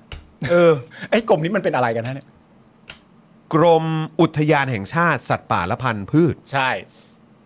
ฟังดูมันน่าจะเป็นหน่วยงานแบบมุ้งมิงมุ้งมิง รักธรรมชา ติ ใช่ไหมเออใช่ไหมแบบว่าเอ้ย ปลูกต้นไม้ ปลูกต้นไม้เออ เออ เดินใน รักโลก ป่าใน อะไร อุทยานรักโลกกันดีกว่า พวกเรารักสัตว์รักสิ่งมีชีวิตต่าง อ่า ๆ แต่คือแต่ละดอกเนี่ยนะ ใช่ คือข่าวก่อนหน้านี้ก็คือข่าวฆาตกรรม ใช่ ใช่ไหมครับ แล้วก็ข่าวล่าสุดที่เกิดขึ้นในช่วงนี้ก็คืออ ม เงินสด ใช่ เป็นล้านล้านๆ ใช่ อยู่ในออฟฟิศ ใช่ แล้วเนี่ยผมจะเล่าให้คุณผู้ชมฟังต่อเพราะว่าผมเนี่ยฟังมาระหว่างที่ขับรถมาที่สตูดิโอเนี่ยนะฮะ ครับ นอกจากเจอบริเวณบนโต๊ะแล้วเนี่ย ครับ พอเข้าไปสู่บริเวณที่เหมือนเป็นห้องเก็บ ไม่ใช่ห้องเก็บของเหมือนมีตู้แล้วทำเป็นห้องพักะ เออเออเออ ไปเข้าไปซีนั้นน่ะก็เจอเหมือนประเภทพวกซองจดหมายอ่ะ ครับ เออซึ่งซองในซองจดหมายเหล่านั้นเนี่ยก็มีเงิน เออฮะ เงินที่ว่าเนี่ยเป็นประเด็นที่แบบโอ้โหนี่คือมึงตั้งใจไม่ให้สืบเลยใช่ไหมอ่ะ แต่เอียเปล่า แต่เอียแต่เอียสองแสนล้านสี่ไม่มีหรอก ฮะจะแต่เอียอะไรเยอะแยะมากมายขนาดนั้น เปาอังเปา เขาบอกเขาบอกว่ามันมีเจาะจ่าหน้าซองว่าแบบ ใช่ เป็น ถึงด้วยใช่ไหมฮะ ใช่คุณจ๋าย ระบุด้วยใช่ไหมฮะ มันมีจ่ายหน้าซองถึงถึงคนเนี้ย ใช่ครับ ถึงกรมอธิเอ่อเอ่ออธิบดีเนี่ย แล้วก็มีที่มา เออ ของว่าผู้ส่งนี่มาจากไหน ไอ้เหี้ย แล้วนอกจากนั้นมีอะไรรู้ไหมคุณ ผู้ ผู้ช ส่ง ม ผู้ส่ง ปีผู้ส่งและมีจำนวนเม็ดเงิน เออ ว่าในซองเนี้ยมีเงินอยู่เท่าไหร่ คือไม่ต้องนับ ไม่ต้องนับ นับ ขอ นับให้แล้ว ไม่กูนับให้แล้ว เอาเป็นว่าขอไว้ใจได้ป่ะ ขอมาทำไว้ใจได้ป่ะ คือจัดมาให้กูขนาดนี้แล้วไอ้ แล้ว หี้ย ประเด็นที่มันหนักไปกว่านั้น กู เออ มีความรู้สึกว่า ชื่อคนที่ส่งมา ชื่อ เออ ผู้ส่งจำนวนเงินเนี่ย เออ กูก็ว่าหนักแล้ว หนักกว่านั้นคืออะไรรู้ไหม คือง วด งวดที่อะไรเงี้ยเหรอง วดที่ว่าเนี่ยกูมาจ่ายงวดที่เท่าไหร่ โอเคโอ้ไม่มีดาวมีผ่อนกันเลย เออมี มีเต็มเต็มๆและหนักไปมากกว่านั้น ผมจะเล่าให้คุณจ่ายและคุณผู้ชมฟัง สุดท้ายแล้วไปเจอกระเป๋าอีกใบหนึ่ง เออก ระเป๋าที่ว่าเนี่ยก็มีเงินสดอยู่ในนั้น เออ กระเป๋าที่ว่าเนี่ยมีลักษณะเป็นกระเป๋าลายพราง มีเงินสดอยู่ในนั้น ต้องเอาเข้าป่าไง ต้องเอาเข้าป่า แล้วสรุปกระเป๋านั้น เอ้ยมันเป็นกระเป๋าอะไรยังไงวะ อ๋อ มันเป็นกระเป๋าเหมือนกระเป๋าประจำกรมอ่ะ ของอ๋อเหรอ ใช่ เหมือนกระเป๋าลายประจำกรมอุทยานเองอ่ะ แล้วก็มี มีเงินอยู่ในนั้น อ่า ประมาณห้าแสน โอ้ย นี่นี่มันกรมป่าไม้เขาปลูกอะไรเขาปลูกต้นเงินกันเหรอแล้วไงแบบ ทำไมเงินมันมันสับแบบเขาเรียกว่าสะพัดขนาดนั้น ใช่ แบบเอ้ยเราเราเราคิดอะเราเป็นคนแบบธรรมดาเราคิดว่าเออถ้าเราจะโกงอะ เออ มันหาเงินจากตรงไหนวะ เอ แบอบโหขนาดกรมป่าไม้ยังหาเงินได้เท่านี้ เออ ใช่ เออเออ แล้วแบบหน่วยงานอื่นมันจะขนาดไหน ไม่แล้วคุณผู้ชมเราต้องไม่ลืมนะ ว่าอ่ะโอเค อันนี้อาจจะยังเป็นแบบเอ่อขั้นของการแบบต้องพิสูจน์ความจริงกันก่อน ใช่ แต่คืออันนี้คือออฟฟิศเดียวนะ ใช่อ อ่า อฟฟิศเดียว นี่คือออฟฟิศเดียวนะ เออ แล้วก็คือแบบคือถ้ามันมีเงินแบบ อ่า เงินสดกันวางกันขนาดนั้นนี่ ใช่ คือแค่ 5 ล้านนะเว้ยบนโต๊ะอะ ใช่ แล้วก็มีในซองมีเป็นงวดมีเป็นอะไรอย่างงี้อีก ใช่แล้วที่ผมพูดเนี่ยผมไม่ได้พูดตามนักข่าวพูดนะ ผมพูดตามที่เจ้าหน้าที่ที่ไปจับกลุ่มแถลงการณ์นะ เออ ใช่ก็ ครั คื บ อเจ้าหน้าที่เป็นคนบอกเอง ครับ แล้วก็มีอีกประเด็นหนึ่งที่คุณจ๋ายสงสัยว่าทำไมเงินมันถึงเยอะนักอะ ครับ ตามข่าวที่บอกตามที่เจ้าหน้าที่บอกอะเงินส่วนหนึ่งอะเป็นเงินมาจากงบประมาณนะ เออ งบประมาณตามที่หน่วยงานต่าง ๆ ได้ประจำปีอะก็ต้องมาที่ตรงนี้ด้วย อืม พีค แหม ปะ แม่งแล้วงบประมาณการดูแลป่าไม้นั้นน้อยนิดเดียว เออ ต่อไร่หี้ย เขาบอกว่าเขาบอกว่าอะไรเออนี่มีคุณผู้ชมส่งมา เออ นี่มันกรมป่าไม้หรือว่ากรมธนารักษ์ ฮะ ทำไมเงินเยอะจังวะเ คือคุณจ๋ายอะคาดหวังว่าเวันเราเปิดประตูเข้ามาในออฟฟิศเราจะได้เจอกวางเจอกระต่าย อันเข้าไปแล้วก็อ๋อมีต้นไม้แบบมีกระถางเต็มไปหมดเลย เออ อครับผม มันต้องสบายกว่านั้นควสิะ รับผม โอ้ อันนี้ โหดจัดเลยอะ เหี้ยเงิน แบบ เยอะจริง ทั้ทั้งแบบคดีฆาตกรรมอะไรเงี้ย ใช่ใช่ใช่อันนี้คือกรมเดียวนะฮะ ใช่ กรมเดียวนะครับ แล้วก็คืออันนี้ก็คือแบบเหมือนอารมณ์เอาตรงๆคือมันเหมือนเขาไฟกันเองอ่ะ ใช่ คุณชัยวัฒน์กับคุณรัชดาเนี่ย เออ คุณชัยวัฒน์ก็เลยแจ้งคุณคุณรัชดาเขาก็เลยมาตามตรวจนี่แหละ ใช่ เออนะครับส่วนคุณชัยวัฒน์เองก็มีคดีของ ใช่ ตัวเองอยู่แล้ว แล้ว ด้วยห เงิ มื น อ นี่รู้สึกว่าต้องมีเงินปันผลประจำเดือนด้วยนะ โอ้โห ใช่ก็ต้องได้เหมือนแบบอารมณ์แบบจ่ายเงินงวดเดียวที่เป็นเงินสดนะไม่ใช่ เออ ยังไม่ครบถ้วน ต้ ก็ อง ต้อง มี จ่ายเงินต่อไปเรื่อยๆด้วย แล้วมีประเด็นที่แบบอยากถามคุณจ่ายด้วยว่า ครับ คุณจ่ายคิดว่าวิธีการมันจะเป็นยังไงตามข้อมูลที่เราได้นะตอนนี้ก็คือว่า ถ้าเกิดว่านะฮะถ้าเกิดว่าเงินที่บอกเนี่ยตามที่เจ้าหน้าที่แถลงเนี่ยเงินที่บอกถ้าเกิดว่าไม่ได้ตามครบจำนวนเนี่ยก็จะถูกเหมือนย้ายให้ไปอยู่ที่อื่น แล้วถ้าต้องการที่จะกลับมาใหม่ ก็ต้องนำเงินมาให้ครบ แล้วจะได้กลับมาใหม่ แต่ประเด็นที่ผมสงสัยก็คือว่าเมื่อเขาถูกย้ายไปอยู่ที่อื่นน่ะ ครับ มันก็ต้องมีคนใหม่มาแทนใช่ไหม อ่า แล้วถ้าคนคนนี้หาเงินได้ครบแล้วจะกลับมา และขั้นตอนมันควรจะเป็นอะไรอะประมูลเหรอ คือยังไงวะ ใช่ คือยังไงอ่ะ ก็ไม่แน่นะเว้ย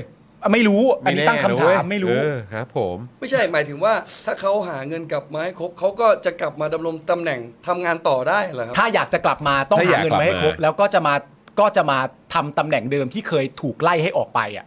กลับมาทำใหม่ได้ เอ้าเอ้าแล้วแล้วความผิดที่มันเกิดเกิดขึ้นนี่คือไม่เป็นผลไม่ต้องรับผิดชอบอะไรนะฮะ ทั้งหมดเหล่านั้นนะคือตอนที่เรายังไม่รู้เรื่องนี้ไง อ๋อ ยังไม่ใช่เรื่องประเด็นการถูกจับ อ๋อ นะตอนนั้นคือเหมือนอารมณ์ว่าเจ้าหน้าที่ไล่ฟังว่าที่ผ่านมาทำกันมาอย่างนี้ อ่า อ่า ซึ่งซึ่งเมื่อสักครู่นี้นะครับเฮียหงวนของเราครับนะฮะ ฮะ เพิ่งอัปเดตมาซึ่งอาจจะเป็นแบบเอ่อข้อมูลข้อมูลแบบเอ่อเขาเรียกว่าอะไรอ่ะที่ที่ให้คุณผู้ชมรับทราบไว้เฉยๆ อืม แค่เล่าให้ฟังเฉย อืม ๆนะครับเฮียหงวนส่งมาว่า รัชดาคือคือโพสต์ใน Twitter นะครับ รัชดาสิเอ่อสุริยกุลนะอยุธยาเนี่ยอธิบดีกรมอุทยานที่ถูกบุกจับเมื่อวานนี้เนี่ยเป็นน้องชายคนเล็กของพลเอก ยุวนัทเตรียมทหารรุ่น 12 นะครับ เพื่อนร่วมรุ่นกับประยุทธ์ อดีตสภาเอ่ออดีตสมาชิกสภานิติบัญญัติแห่งชาติ เคยเป็นหัวหน้าสำนักงาน ผู้บัญชาการฐานบก ยุคที่ประยุทธ์เป็นผบทบด้วย อ้าวครับ เล่าให้ฟังเฉย น้องเพื่อนอะน้อง ๆเออ ใช่ แต่ว่าตอนเนี้ยน้องเพื่อนเนี่ยก็ อยู่ เหมือ กัน บเพื่อนเลย อ่ามามาช่วยงานที่ทำเนียบแล้วเออแต่ว่าอันเนี้ยไม่ได้มาช่วยงานนะ อันนี้เป็นการลงโทษ 50% ไทยทศมิตรซิงเกิลใหม่ น้องเพื่อน ได้เลยนะเว้ย ได้เลย ได้เลยนะเว้ย น้องเพื่อน ได้ ชื่อ เลยนะฮะ ชื่อก็ดูใช่แล้ว ชื่อก็ เอ ดูใช่ อเออนะฮะ ต่อไปเราถามอะไรคุณจ่ายไม่ตอบไปแล้วแต่งเพลงอยู่ใน หัว เออเดี๋ยวแป๊บนึงนะเออครับผมนะอ่ะเอ่อเมื่อเมื่อวันที่ 29 กันยายนที่ผ่านมาเนี่ยอันนี้คือในกรณีของคุณชัยวัฒน์เนี่ยนะครับศาลปกครองเพชรบุรีนะครับมีคำสั่งพิพากษาเพิกถอนคำสั่งของปปชที่สั่งลงโทษให้ชัยวัฒน์ต้องออกจากราชการทำให้ชัยวัฒน์เนี่ยกลับเข้ารับราชการได้ ซึ่งก่อนหน้านั้นเพียง 1 วันนะครับ คือวันที่ 28 กันยายนเนี่ยชัยวัฒน์ลิมลิขิตอักษรเนี่ยเพิ่งได้รับการแต่งตั้ง เป็นผู้อำนวยการสำนักบริหารพื้นที่อนุรักษ์ 9 อุบลราชธานีนะครับ แม้ก่อนหน้านี้สำนักงานอายการสูงสุด จะมีคำสั่งฟ้องชัยวัฒน์กับพวกในข้อหาร่วมฆ่าบิลลี่พอลจีก็ตาม ครับผม ขนาดโดนอายการสูงสุดเนี่ยสั่งฟ้องข้อหาร่วมกันฆ่าแล้วเนี่ย อ่า ก็ยังรับตำแหน่งนะครับ เป็นผู้อำนวยการสำนักบริหารพื้นที่อนุรักษ์ 9 ที่อุบลราชธานีอยู่เลย ครับ ดีไหมครับ สุยอดไปเลยครับผม ครับผม อ่ะแต่ว่ากลับมาที่กรณีของเออคดีของคุณรัชดาหน่อย ใช่ครับ ครับ ผมอ่าประเด็นนี้นะครับอย่างไรก็ดีนะครับ กลับมาที่ประเด็นนี้ก็คือหลังมีข่าวการจับกลุ่มเนี่ยนะครับ ก็ได้มีนักข่าวไปสัมภาษณ์คุณวราวุฒิศิลปะอาชา อ่า ซึ่งเป็นรัฐมนตรีว่าการกระทรวงทรัพยากรธรรมชาติและสิ่งแวดล้อม ใช้คำว่าเป็นเหมือนแบบเจ้ากระทรวง เจ้ากระทรวง ที่แบบดู ใช่ แลอะไรพวกนี้ ใช่ ก็ถามถูกคน ผมว่า ครั ก็ บผม ถามถูกคนนะครับ ครับ ผม ซึ่งคุณวราวุธเนี่ยนะครับ ก็บอกว่าเมื่อทราบข่าวเนี่ย ตัวเขาเองก็ตกใจพอสมควร ตกใจพอสมควรเหรอค ก็ รับ ตกใจพอสมควรนะนะ แค่ไหนครับแบบ แบบเอ้ยเออหรือว่าเป็นการตกใจ อุ๊ยเอ้ย ตกใจแต่พองาม เออ คุณจ๋ายเนี่ยนอกจากเป็นนักร้องแล้วเนี่ยตอนที่เรียนอยู่ในยเรียนละครเวที อ่า เพราะฉะนั้นคุณจ๋ายสามารถแสดงอาการตกใจพอสมควรได้ คุณ ได้ จ๋ายครับ ตกใจพอสมควรครับ เฮ้ย แล้วถ้าเกิดตกใจมากนี่ต้องประมาณไหนวะ เฮ้ย ต้องถอยหน่อย โอ้โห นี่เขาส่งฟีลลิ่งมันถึงแบบ เขา ว่า ถึงหลังสุดได้นะเว้ย ถ้าเป็นละครเวทีบอกว่า เออ ส่งถึงแถวหลังอะ เออ ส่งถึงแถวหลัง โอ้โ ส่งถึงแถวหลัง แล้วมองฟ้าพูดกับกันเฮ้ย ไม่รู้เลยนะเนี่ย ไม่อยากเชื่อเลยอ่ะเออ เฮ้ยไม่รู้เลยนะเนี่ยนี่เป็นประเด็นที่ดีมาก เออ ราะว่าคุณวราวุธเนี่ยตอบจริง ๆ ว่าก็ตกใจพอสมควร แต่ยังไม่ทราบรายละเอียด จะรอให้ปลัดกระทรวงมารายงาน โดยปฏิเสธที่จะตอบคำถามว่าเรื่องนี้เป็นการเมืองภายในองค์กรหรือไม่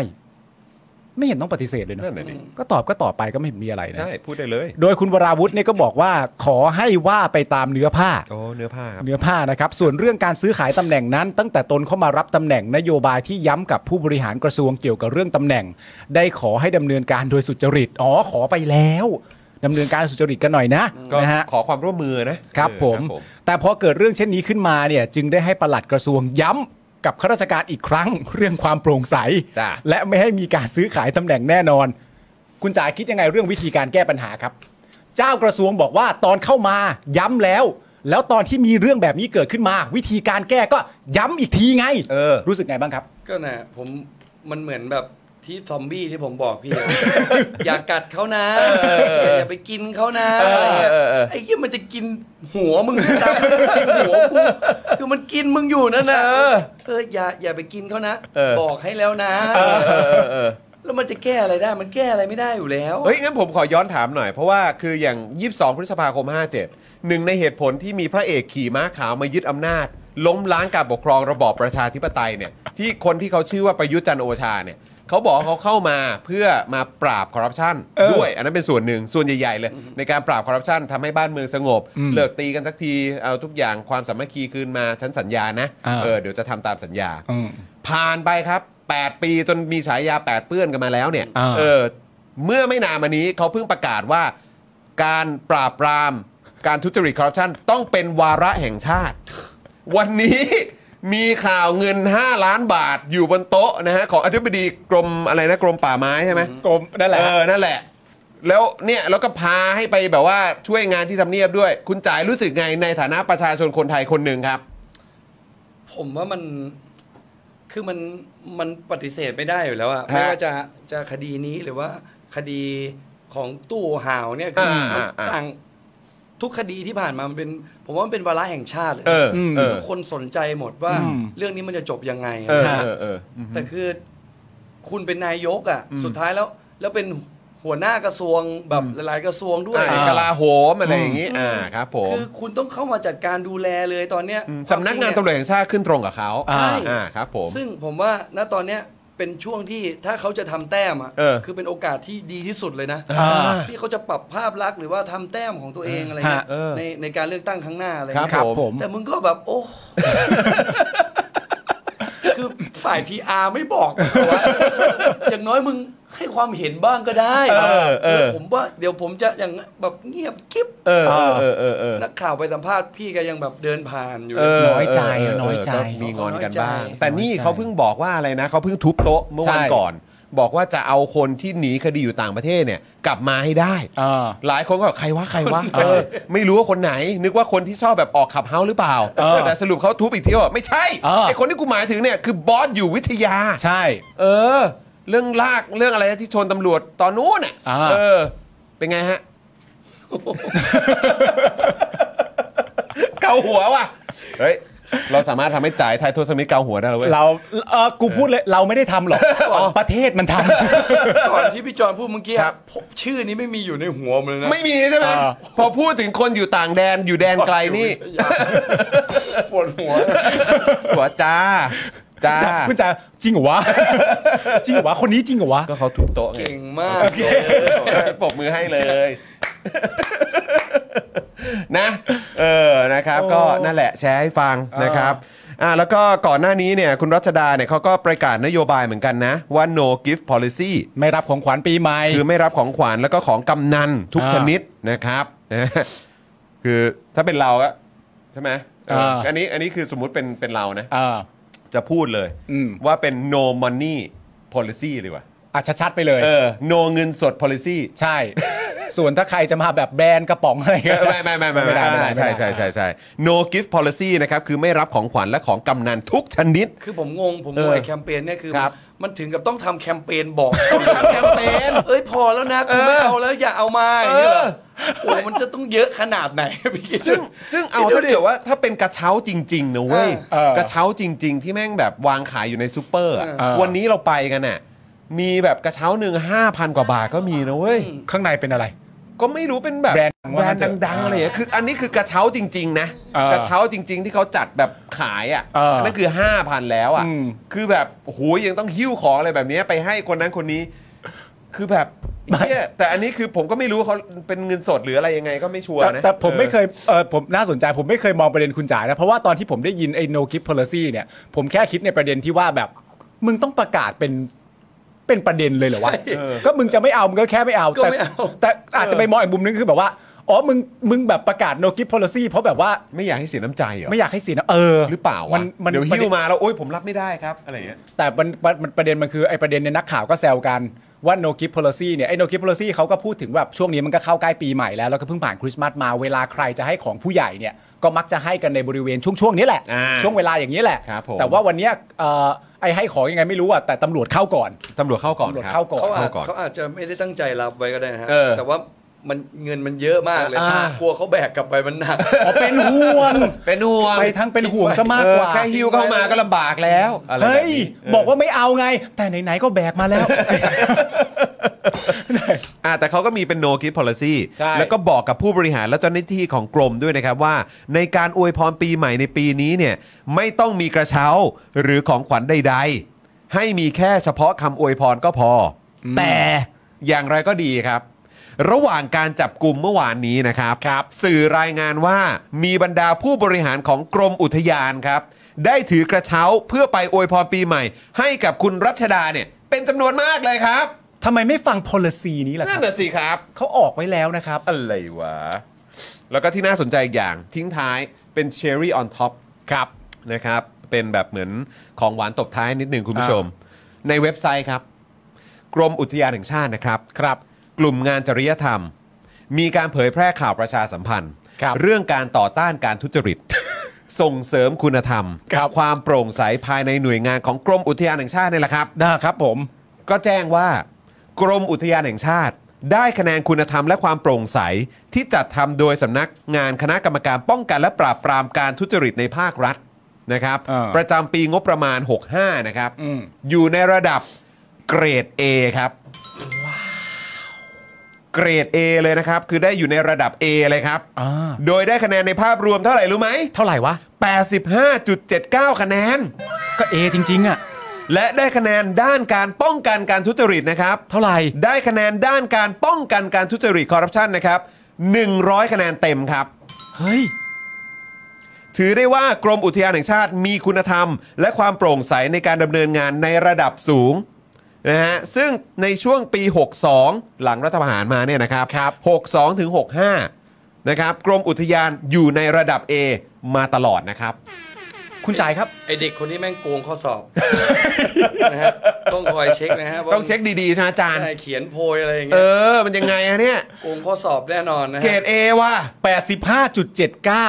กับ 100 คะแนนเต็มคุณจ่าย ที่เขาวัดผลคะแนนจากอะไรฮะ ไม่แน่ใจเลยฮะ ผมไม่รู้ว่าหน่วยงานไหน เออ เอ แต่ อ ห ตา น่ ม วยงน ตามที่เข้าใจคือปปทนะ ปปทใช่ น่าจะปปทนะครับ อ่า นะฮะ เขาก็อาจจะวัดแบบว่าอาจจะไม่เคยมีประเด็นอย่างนี้หรือเปล่าอะไร อ๋อ เงี้ อยู่ดีๆ ก็เพิ่งเกิดขึ้น เพิ่งเกิดขึ้น อ๋อ ครั้งแรก งั้น ส เรา อบตกวิชาเดียว เป็นเรื่องที่พวกเราก็ตกใจกันพอสมควรเลย ใช่ อันนั้นวราวุธพูด อ๋อนั่นเวลา เวลาวุธพูด เออคือกูตกใจมากเลยแหละ เออ คือถ้าเป็นกูอ่ะถ้ากูเป็นคุณวราวุธเนี่ย เออ ซึ่ง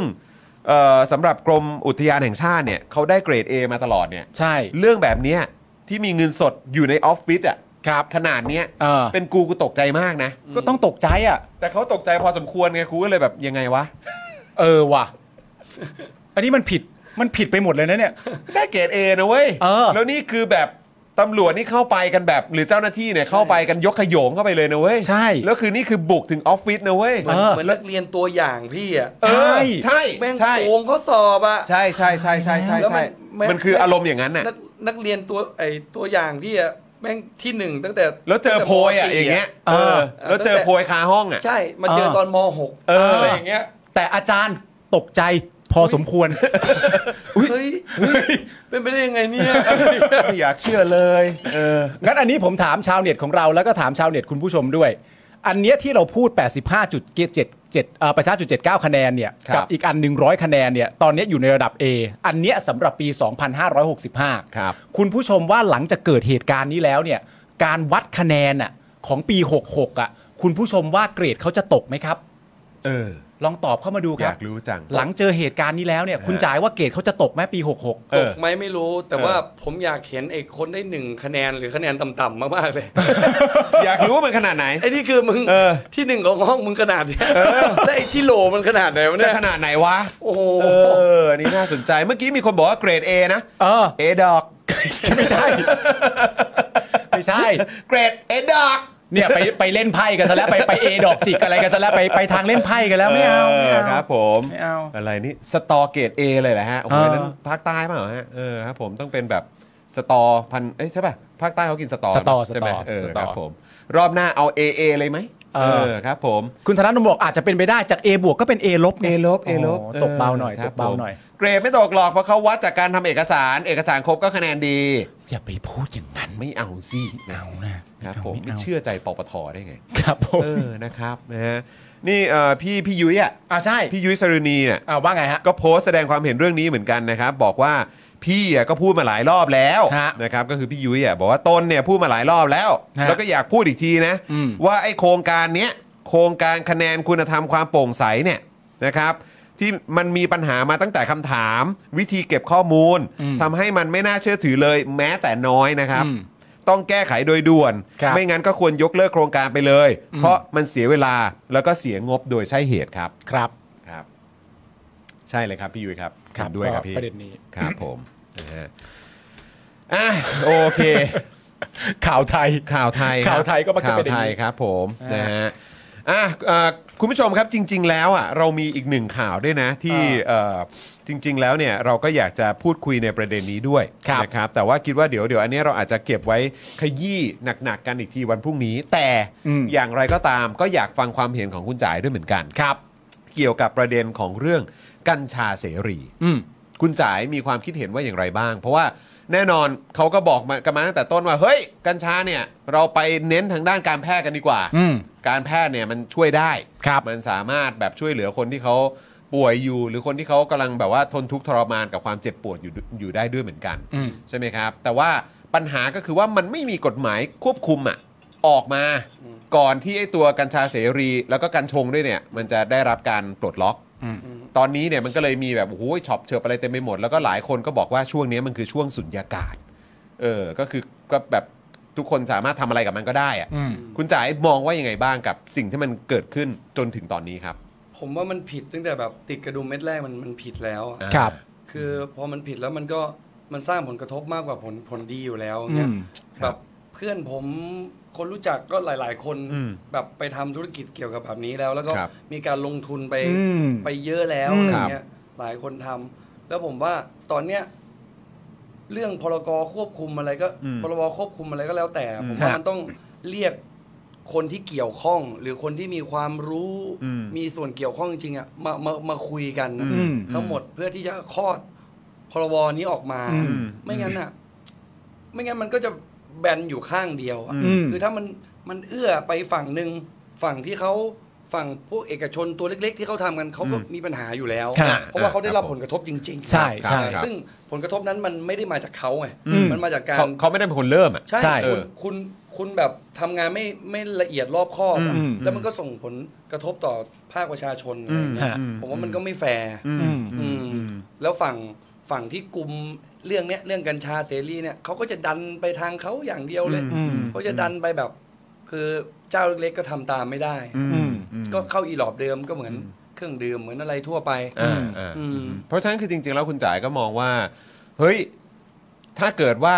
ทุกฝ่ายอ่ะหรือเท่าให้มากที่สุดเนี่ยมาพูดคุยกันคือ ใช่ คนที่มีส่วนได้ส่วนเสียกับเรื่องเนี้ย อืม จะตัวเล็กตัวใหญ่เนี่ยก็คือควรจะเข้ามาแบบส่งเสียง ใช่ครับ แสดงความเห็น ใช่ครับ มามีส่วนร่วม ใช่ ในเรื่องของพรบหรือว่ากฎหมายที่จะออกมาควบคุมกันด้วย คือง่ายๆเลยคือเอาเอาแอลกอฮอล์เป็นตัวตั้งก็ได้ เออ เป็นตัวตั้งก่อน เพราะสำหรับผมอะกัญชามันเมาอันนี้ปฏิเสธไม่ได้คือ เออ กัญชามันดูดยังไงมันก็เมา อืม แล้วก็คนไทยเราอาจจะไม่ได้มีวินัยกันทุกคน อืม ในการที่จะเลือกใช้พวกเนี้ยเอาแค่เลือกกินเหล้าก็ยัง อืม มีขับรถนู่นนี่นั่นกันกันอยู่ดี อ่าครับ อะไรเงี้ยดังนั้นมันต้องมีแน่นอนละ ครับ กฎหมายควบคุมเนี่ยต้องมีแน่ๆแหละ ครับ อ่า เอ ค อ รับ แต่มันจะออกมาในรูปแบบไหน ผมว่าต้องให้คนที่เขามีความรู้ หรือว่าคนที่เขามีส่วนเกี่ยวข้องอ่ะ อืม เขามาระดมความคิดกัน อืม มากกว่า อืม ฮะ อืมนะครับ ก็เพื่อควาตนมนี้ ปลอดภัยของประชาชนด้วย ใช่ ใช่ครับ ใช่ ใช่ ใช่ใช่นะครับแล้วก็คือแบบโอ้โหคือไอ้คำอธิบายก็ค่อนข้างเคลียร์นะก็คือเออถ้ามันติดกระดุมเม็ดแรกผิดเนี่ย อืม มันก็มันก็คือกระทบไปหมดนะครับ ใช่ ใช่ครับ เออแล้วก็มันก็ต้องมานั่งแก้กันอีก อืม ยาวๆกันเลยนะครับ ซึ่งเราก็เข้าใจนะแล้วเราก็เห็นใจมากๆ เหมือนที่คุณจ่ายพูดก็คือว่าหลังจากที่ประกาศเสร็จเรียบร้อยว่าแบบว่าอ้าวทำได้เหรออมันก็มีผู้ได้เริ่มต้นลงทุนไปแล้วอ่ะ ใช่ครับ แต่สุดท้ายพอมันไม่เอ่อเรื่องกฎหมายอะไรต่างๆนานามันไม่ครอบคลุมแล้วมันมีปัญหาอะไรต่างๆนานาเยอะแล้วมันต้องถูกแก้ไขจริงๆเนี่ยเพื่อความปลอดภัยของประชาชนโดยรวมเนี่ย คนเหล่านี้ที่เริ่มต้นลงทุนไปแล้วเขาก็จะได้รับผลที่ไม่แฟร์ไปด้วย ใช่ใช่ถูกต้องนะครับปลดล็อกวันแรกต้นสูง 2 เมตรไปเลย นะครับ ครับผม อย่าตัดสินถ้าคนยังไม่เคยใช้อ๋ออันนี่ก็ อันนี้มันก็อีกประเด็นนะครับนะฮะ ครับ แต่ว่าประเด็นมันก็คือเรื่องของการควบคุมมากกว่านะครั ครับ บ ที่ที่ออกมาตั้งแต่ต้นเนี่ยโอ้ยมันก็ดันไม่มีกฎหมายควบคุมนะครับ ครับผม คุณจุ๊บจิ๊บบอกว่าจริงอย่างที่คุณจ๋ายบอกนะ ก็คือณตอนนี้มันไม่มีอะไรควบคุมเลยไหมพี่ เออ เด็กห้าขวบก็สูบได้ถูกไหม ตอนนี้ก็คือชิวอะครับ เออ นะครับ ครับ แต่เขาบอกว่าเขามีกฎกระทรวงมาควบคุมอะไรอย่างนี้นะ ใช่ แต่คือแบบท้ายสุดแล้ว มันก็เราต้องพูดกันถึงการบังคับใช้กฎหมาย อืม ที่มันมีประสิทธิภาพด้วย ครับ นะครับนะฮะอ่ะโอเค คุณผู้ชม งั้นเดี๋ยวเรื่องนี้เดี๋ยวเดี๋ยวเราจะกลับมาขยี้กันต่อในวันพรุ่งนี้นะครับ นะครับ ยังไงฝากน้ำนิ่งด้วย เดี๋ยวเดี๋ยวเรื่องนี้เราขยี้กันต่อวันพรุ่งนี้ ฮะ นะครับ เพราะว่ามันมีเรื่องของงานวิจัยอะไรที่ออกมาด้วย ครับ นะครับแล้วก็มีความเห็นนะครับจากเอ่อคุณหมอสมิธมา ครับ อีกรอบด้วยนะครับ ก็เดี๋ยวมาดูกัน ครับ นะครับ แต่คราวนี้ครับผมคิดว่าน่าจะสนุกหันษา ครับ เพราะว่ามีชาวเน็ตของเราอยู่ในสตูดิโอของเรามันช่างเหมาะเหลือเกิน มัน ครับ ช่างเหมาะเหลือเกินนะครับผมประเด็นนี้นี่เป็นประเด็นไม่ได้ลึกลับซับซ้อนอะไรคุณจ่ายฮะ เป็นประเด็นเรื่อง สื่อสภาตั้งฉายาครับ ไม่ได้ลึกซับซ้อนอะไรฮะเป็นเรื่องง่ายๆนะ อ ค ยา รับ กฟังความเห็น ใช่ เ อยากฟัง รับ ความเห็นนะครับสื่อสภาตั้งฉายาสภาปี 65 ครับ ยกเลิกฉายาคนดีสีสภาถาวรครับ ครับผม ผู้สื่อข่าวประจำรัฐสภานะครับ ร่วมกันตั้งฉายาสะท้อนการทำหน้าที่ของฝ่ายนิติบัญญัติตลอดปี 65 ที่ผ่านมานี้นะครับ โดยปีนี้นะครับผมสภาผู้แทนรัษฎรเนี่ยได้รับฉายาว่า 3 วันหนี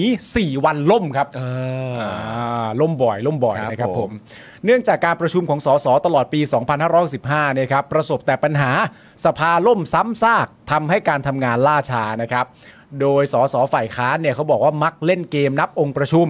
ทั้งที่ฝ่ายตนก็ขาดประชุม และสสรัฐบาลก็ไร้ความรับผิดชอบในการรักษาองค์ประชุม ทั้งที่เป็นเสียงข้างมาก มิหนำซ้ำช่วงท้ายวาระการดำรงตำแหน่งสสต่างหนีลงพื้นที่ หาเสียงก่อนเลือกตั้ง ละเลยการประชุม ซึ่งถือเป็นหน้าที่สำคัญด้วยเหตุเหล่านี้จึงเป็นที่มาของฉายาดังกล่าว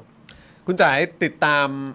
เหตุการณ์ในรัฐสภามา ถ้าจำความได้เนี่ย แบบว่าตั้งแต่ยุคไหนครับ ก็ตั้งแต่คุณประยุทธ์เข้าอะครับ โอ้ตอนนั้น อ่า ตอนนั้นก็คือถึงจะเริ่มมามามามา ใช่ครับ ติดตาม เอ่อ สิ่งที่เกิดขึ้นในสภาใช่ไหมฮะ ก่อนหน้านั้นก่อน ก่อนหน้านั้นได้ตามบ้างไหม กพี่ บางมาก ก่อนหนั้นนั้นบางมาก เห็นตามข่าวบ้าง แต่ ใช่ อาจ ครั จะ บ ไม่ได้ตามแบบเข้มข้น ใช่ครับ แต่พอคุณประยุทธ์เข้าสู่อำนาจ อันนี้คือตอนยึดอำนาจหรือว่าตอนเลือกตั้งเอ่อปี 62 ครับ ตอนเข้าสภาไปแล้วพี่ ตอนอ๋อตอน โอเค อ๋อตอนเข้าสภาแล้ว หมายถึงว่าชอบดูเวลาเขาอยู่ในสภา อ๋อแล้วมีการอภิปราย ใช่คบ อะไรแบบนี้ใช่ไหม อ่า เป็นไง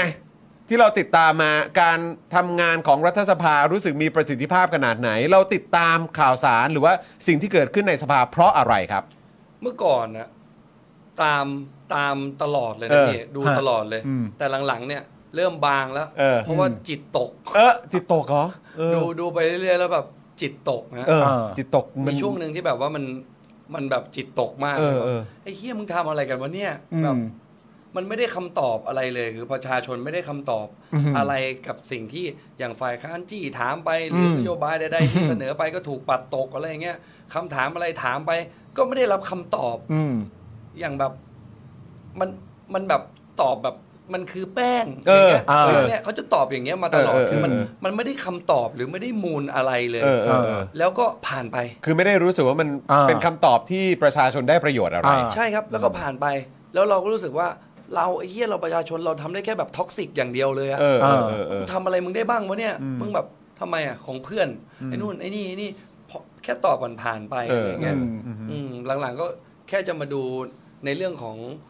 เป็นประเด็นมากกว่า เออ ว่า เออ เอ้ย เสนอร่างนี้เสนอร่างนี้เรา เออ ติดตามติดตามเป็นประเด็นไปอะไรเงี้ย อ่า เมื่อก่อนดูประจำนะครับแต่ว่าจิตตก เออ ผมเข้าใจนะผม คือ เข้ใจ แบบว่าตอนช่วงแรกๆอาจจะแบบสัมผัสได้ถึงความแบบโหยเข้มข้นเว้ย อืม มันเว้ยเออหรือว่ามันแบบโอ้โหมันจี้กันแบบอย่างนี้เลยเว้ยแต่พอเวลาผ่านไปรู้สึกว่าแม่งไม่มันไม่เกิดอะไรขึ้น มันไม่เกิดอะไรขึ้น อืม อืม ใช่ครับ ก็เลยเกิดอาการจิตตก ใช่ครับ ใช่ เป็นปีไหมหรือว่าแบบว่า เกือบเกือบพี่ เออ เกือบเกือบจะเลิกทำวงเลยอะ หุยอย่างนั้น ฮะ เลยเหรอ จริง เพราะอะไรฮะ เพราะรู้สึกว่าเอ้ย หมดหวังเหรอ การการร้องเพลงของเราอะเรามีเป้าหมายอีกอย่างหนึ่ง อืม ในเรื่องของแบบสังคมหรือการเมืองอะไร ค เงี้ รั ย บ แล้วเรารู้สึกว่าการเป็นศิลปินของเรามันอ้อมมากเลย เออก ว่ามันจะถึงคน ครับ คือแอคชั่นที่เราทำมันคือการร้องเพลง การทำงานศิลปะ อ่า ซึ่งศิลปะมันอ้อมอยู่แล้ว อ่า เออ อ่าฮะ กว่าคนจะเข้าใจ ค่อยๆ ให้มันเกิดผลกระทบก็ว่ากัน เป็น ไป ซอฟต์พาวเวอร์ อ่า พี่ ครับผม แล้วเราก็รู้สึกว่า โหเฮียแม่งสู้ยากมากเลยว่ะ อืม กับกับกับคอร์รัปชันพาวเวอร์ เออ กับความหน้าด้าน power เนี่ย เออเออเออ มันสู้ยากมากเลยอ่ะ คือไม่ต้องอ้อมเดินไปต่อยมันตรงๆ หรือว่าเนี่ยซอมบี้กินสมองมันมันยังแบบไม่รู้สึกอะไรเลยอะไรเงี้ย อ่า เฮ้ยแล้วเราแบบเราจะทำต่อไปเพื่ออะไรวะอะไรเงี้ย อ่ามั มันมีช่วงหนึ่งที่ที่เป็นอย่างนั้นอยู่ อืมอืม ครับ ผมเชื่อว่าหลาย ๆ คนก็ก็มีนะ มีมีมี จิต มี แน่นอนแน่นอน จิตตก แน่นอน ผมผมเข้าใจในประเด็นนี้เพราะว่าอย่างที่คุณจ๋าบอกก็คือว่าในทางดนตรีอ่ะทางที่คุณจ๋าอยากจะไปอ่ะมันก็อ้อม ใช่ครับ แล้วพอคุณพอคุณจ๋าได้เห็นการอภิปรายไว้วางใจในสภา ซึ่งสำหรับคุณจ๋ามันก็เป็นทางตรงในระดัอันบนั้น ห อะ นึ่ ทางตรงเลยแหละ ตั้งกระทู้ถามกันเลย รัฐมนตรีแต่ละคนมาตอบด้วย แต่แม้กระทั่งทางตรงที่ว่านั้นไปเจอคำตอบแบบว่าฉันสวดมนต์นะ อืม อะไรต่างๆนานา อ่า แล้ว อะไรอย่างเงี้ย แล้วขนาดทางตรงยังเป็นอย่างนั้นแล้วทางอ้อมแบบคุณจ๋าอ่ะ ใช่ มันอ๋อโอเคเข้าใจ มันจะมี แล้ว อิ แบ ม บ แพกอะไรไหม มากไปกว่านั้นคืออย่างในรัฐสภามันคือเรื่องเชิงนโยบายเชิงโครงสร้างใช่ไหมครับ ฮะ ครับ แต่ในช่วงม็อบแรงๆอ่ะมันก็จะมีเรื่องแบบเราเราเรารู้สึกเฟลเรื่องพวกสิทธิมนุษยชนอะไรเงี้ย อืม สิ่งที่แบบว่าม็อบโดน อืม ความรุนแรงต่างๆนานา ครับ แล้วหันไปทางไหนอ่ะยิ่งในวงการไอ้เฮียแม่งทุกคนแบบ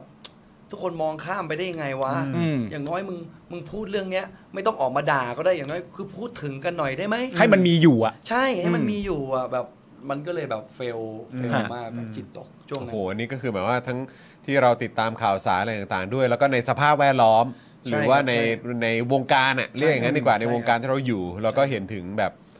เหมือนแบบมันมันไม่ได้มี Impact อะไรเกิดขึ้นเลย ใช่ใช่ใช่ จะทางตรงทางอ้อมนะแต่ มันมี แต่มันเรื่องใหญ่นะเว้ มั ย นเรื่องใหญ่มันมีคำพูดหนึ่งซึ่งผมก็เคยเมนชั่นหลายครั้งในรายการมันเป็นคำพูดณตอนที่มีการเอ่อชุมนุมกันอย่างเข้มข้นเมื่อประมาณสัก 2 ปีที่แล้วอะ ครับ แล้วก็มีนักข่าวไปสัมภาษณ์คุณจ๋าย ครับ และคุณจ๋ายให้คำพูดว่า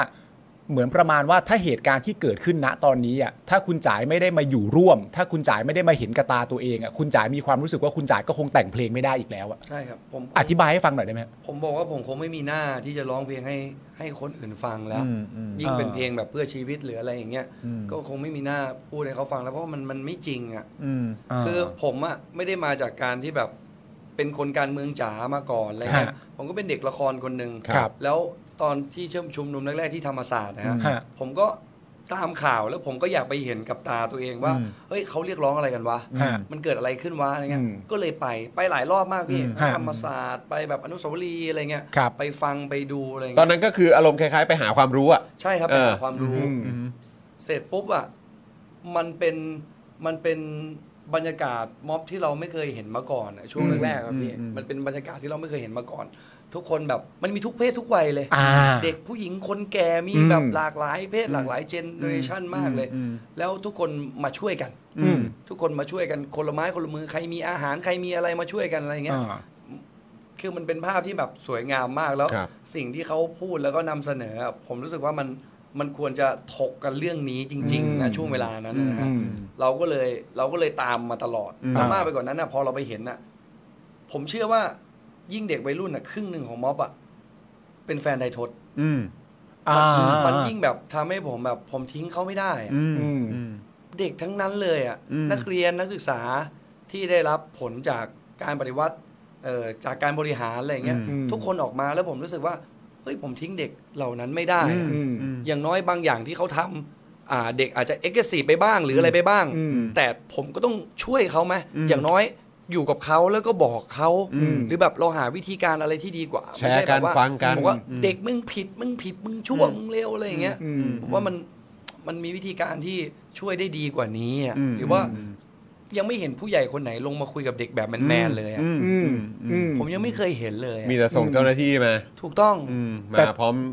กระบอง แต่ตัวหัวที่เป็นนายกเขาบอกเสมอว่าเขารับฟังทุกฝ่าย นะครับ โอ้โห ช็อตฟิลช็อต สาย ฟิล หัวเลย มันมีหลาย เออ หลายรอบมากที่ผมอยู่ในกลางกลางเหตุการณ์ที่มันเกิดความรุนแรงกันอะไรเงี้ย แล้วแบบโอ้โหมันเอาอะไรไม่อยู่มันห้ามอะไรไม่ได้เลย เคยคิดไหมว่าเราจะโตมาเจออะไรแบบนี้ อืมไกลมากพี่ ครับ ไกลมากผมไม่คิดว่ามันจะขนาดนี้อะมันแบบเนี้ยมันมีแต่ในหนังอะแบบ อืม ก็แทมอย่างเงี้ย อ่าอ่า เมืองแบทแมนอย่างเงี้ยพี่ อ่า คือมันแบบ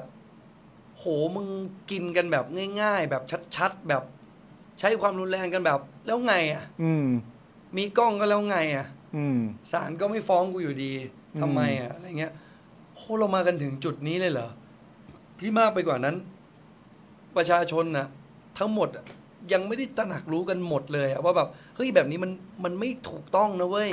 แล้วแบบลูกหลานเราจะอยู่ยังไงวะ วันหนึ่งที่ลูกเราโตมาหลานเราแม่งโตมาอย่างเงี้ยเขาจะต้องอยู่กับสังคมแบบนี้เหรออแล้วต้องถามอีกว่ารุ่นเขาเจเนเรชันเขาเขาจะมีความกล้า เท่ากับเด็กรุ่นนี้ หรือว่ารุ่นเราที่ออกมาพูดหรือเปล่า วันหนึ่งถ้าไม่มีพี่แล้วอาจจะไม่มีรายการนี้ ก็ไม่รู้หรือว่าอาจจะไม่มีวงผมแล้วอะไรอย่างเงี้ย อืม ดังนั้นมันมันต้องคิดถึงเรื่องนี้อะผมว่ามันต้องมันต้องมีการแบบต้องคิดถึงอนาคตของคนรุ่นหลังด้วย อืม ว่าเขาจะอยู่กันยังไง โอ้โห แต่ความรุนแรงที่ถ้าเกิดว่าใครไม่ได้เห็นน่ะ อืม จริงๆอ่ะคือคือถ้าคุณติดตามเอาเอาเอาแค่ช่องช่องทีวีปกติทั่วๆไปอ่ะแมสมีเดียอะไรพวกเนี้ยที่เออเขาเรียกว่าอะไรพวกเอ่อสื่อกระแสหลักอ่ะ อืม เราจะไม่ค่อยเห็นนะ ไม่เห็น อืม เราจะไม่ค่อยเห็นนะ คือคุณอาจจะต้องตามในแบบสื่ออิสระ ใช่ครับ หรือว่าอาจจะเป็นสื่อที่แบบว่าเขานำเสนอประเด็นนี้โดยตรง อะไรแบบเนี้ยถึงจะได้เห็นความรุนแรง หรือต้องไปอยู่ในพื้นที่เกิดเหตุจริง ๆ อืม ถึงจะได้เห็นถึงความรุนแรงที่มันเกิดขึ้น และคนที่โดนเนี่ย เด็กทั้งนั้น อ่า คืออย่างผมอยู่อะมันก็จะมีหลายฝั่งฮะเราก็เข้าไปคุกคีกับ พวกน้องๆที่เขาไปม็อบกันใช่ไหม อ่าครับ แล้วก็จะมี คนที่เขาก็อาจจะติดตามการเมือง แต่ก็ไม่ได้สนใจอะไรมาก ฮะ ไม่ได้แบบแอคทีฟอะไรมากอะไรอย่างเงี้ยบางทีเขาก็จะไม่รู้ว่าความน่ากลัวของตรงนั้นน่ะหรือความรุนแรงที่มันเกิดขึ้นณตรงนั้นน่ะภาพแบบว่ารุนแรงแล้วอะแต่ณช่วงเวลาตอนขอนั้นงจริงอะ ของจริงแม่งแบบ อืม โหดกว่าเยอะ โหยแล้วเด็กพี่ อืม คือมันไม่แปลกเลยที่เด็กๆอาจจะเติบโตมาแบบ aggressive ความโกรธมันเต็มไปหมดเลย เพราะเขา ข ถู นด กกระทำ ขนาดผมอะไม่โดนกับตัวเองอะผมเห็นอะผมยังโกรธมากเลยอะ อืม โกรธจนแบบสาดเสียเทเสียอะแล้วมันมีมันมีแต่ความสูญเสียพี่ อืม เพราะว่าเหมือนเรา อ่ะกูไล่ทางสู้อ่ะกูก็สู้ทุกทางอ่ะ อืม อืม กูหลังชนฝาแล้วกูก็เอามึงทุกทางอ่ะ อืมมม อะไรที่มึงรักที่สุดกูก็ยิ่งจี้ดิ อืม ถูกไหมแบบว่า อืม กูไม่รู้กูจะสู้มึงยังไงอ่ะ อืม อืม เพราะว่ามึงเล่นไม่แฟร์เลยอ่ะ อืม กำลังก็สู้มึงไม่ได้ อาวุ ก ธ ฎห อาม าย วุธ มึงก็ เออ บังคับใช้กู ครับ มึงผิด มึงไม่ผิด พอกู เออ ผิดกูผิด เออ กูถูกบางทีกูยังผิดเลย เออเออเอออ อะไรอย่างเงี้ย อืม ดังนั้นสิ่งที่เด็กพอที่สู้ได้ก็เอานี่แหละอะ อืม อะไร อ่า ที่มึงเคารพบูชากันใช่ไหมเอามา โซเชียลเนี่ยแหละอ่ะ เอา เอาใช้ ให้ห ได้ นักอะไรอย่างเงี้ย อืม มันก็กลายเป็นอย่างเงี้ย อืม ฮะ อืม อืม แล้วแล้วแล้วคุณจ๋าคิดกันในประเด็นก็คือว่าเอ่อเอ่อในในบนท้องถนนเนี่ยที่มีประชาชนออกไปต่อสู้เรียกร้องอะไรต่างๆกันานาเนี่ยมันก็มีประเด็นที่เขาเรียกว่าประเด็นที่ละเอียดอ่อน ครับ ประเด็นที่สุ่มเสี่ยง ครับ แล้วหลาย ๆ คนก็บอกว่า แต่วิธีนี้มันมีทางแก้นะ อืม มันมีทางแก้ก็คือว่ามันมีสถานที่ที่ควรจะปลอดภัยก็คือสภาไง อืม สภานะพูดคุยได้ อืม แต่อย่างไรก็ดีในสภาก็ยังไม่เคยเกิดขึ้น รวมทั้งมีความพยายามสูงมากที่จะไม่ให้การพูดคุยประเด็นนี้มันอยู่ในสภา อืม อันนี้มันยิ่งทำให้หน้าเศร้าขึ้นไปอีกไหมหรือคุณจ๋ายมองยังไง ผมว่ามันเหมือนมันมันเนี่ย เอาแค่สภาเนี่ยเขายังเขายังกลัวเลยอะมันไม่แปลกหรอกที่ความกลัวเหล่านี้มันจะส่งต่อไปถึงแบบภาคประชาชนอะไรเงี้ย อืมอืม กลัวแล้วผมผมอะส่วนตัวผมรู้สึกว่า เอ้ยถ้าเรา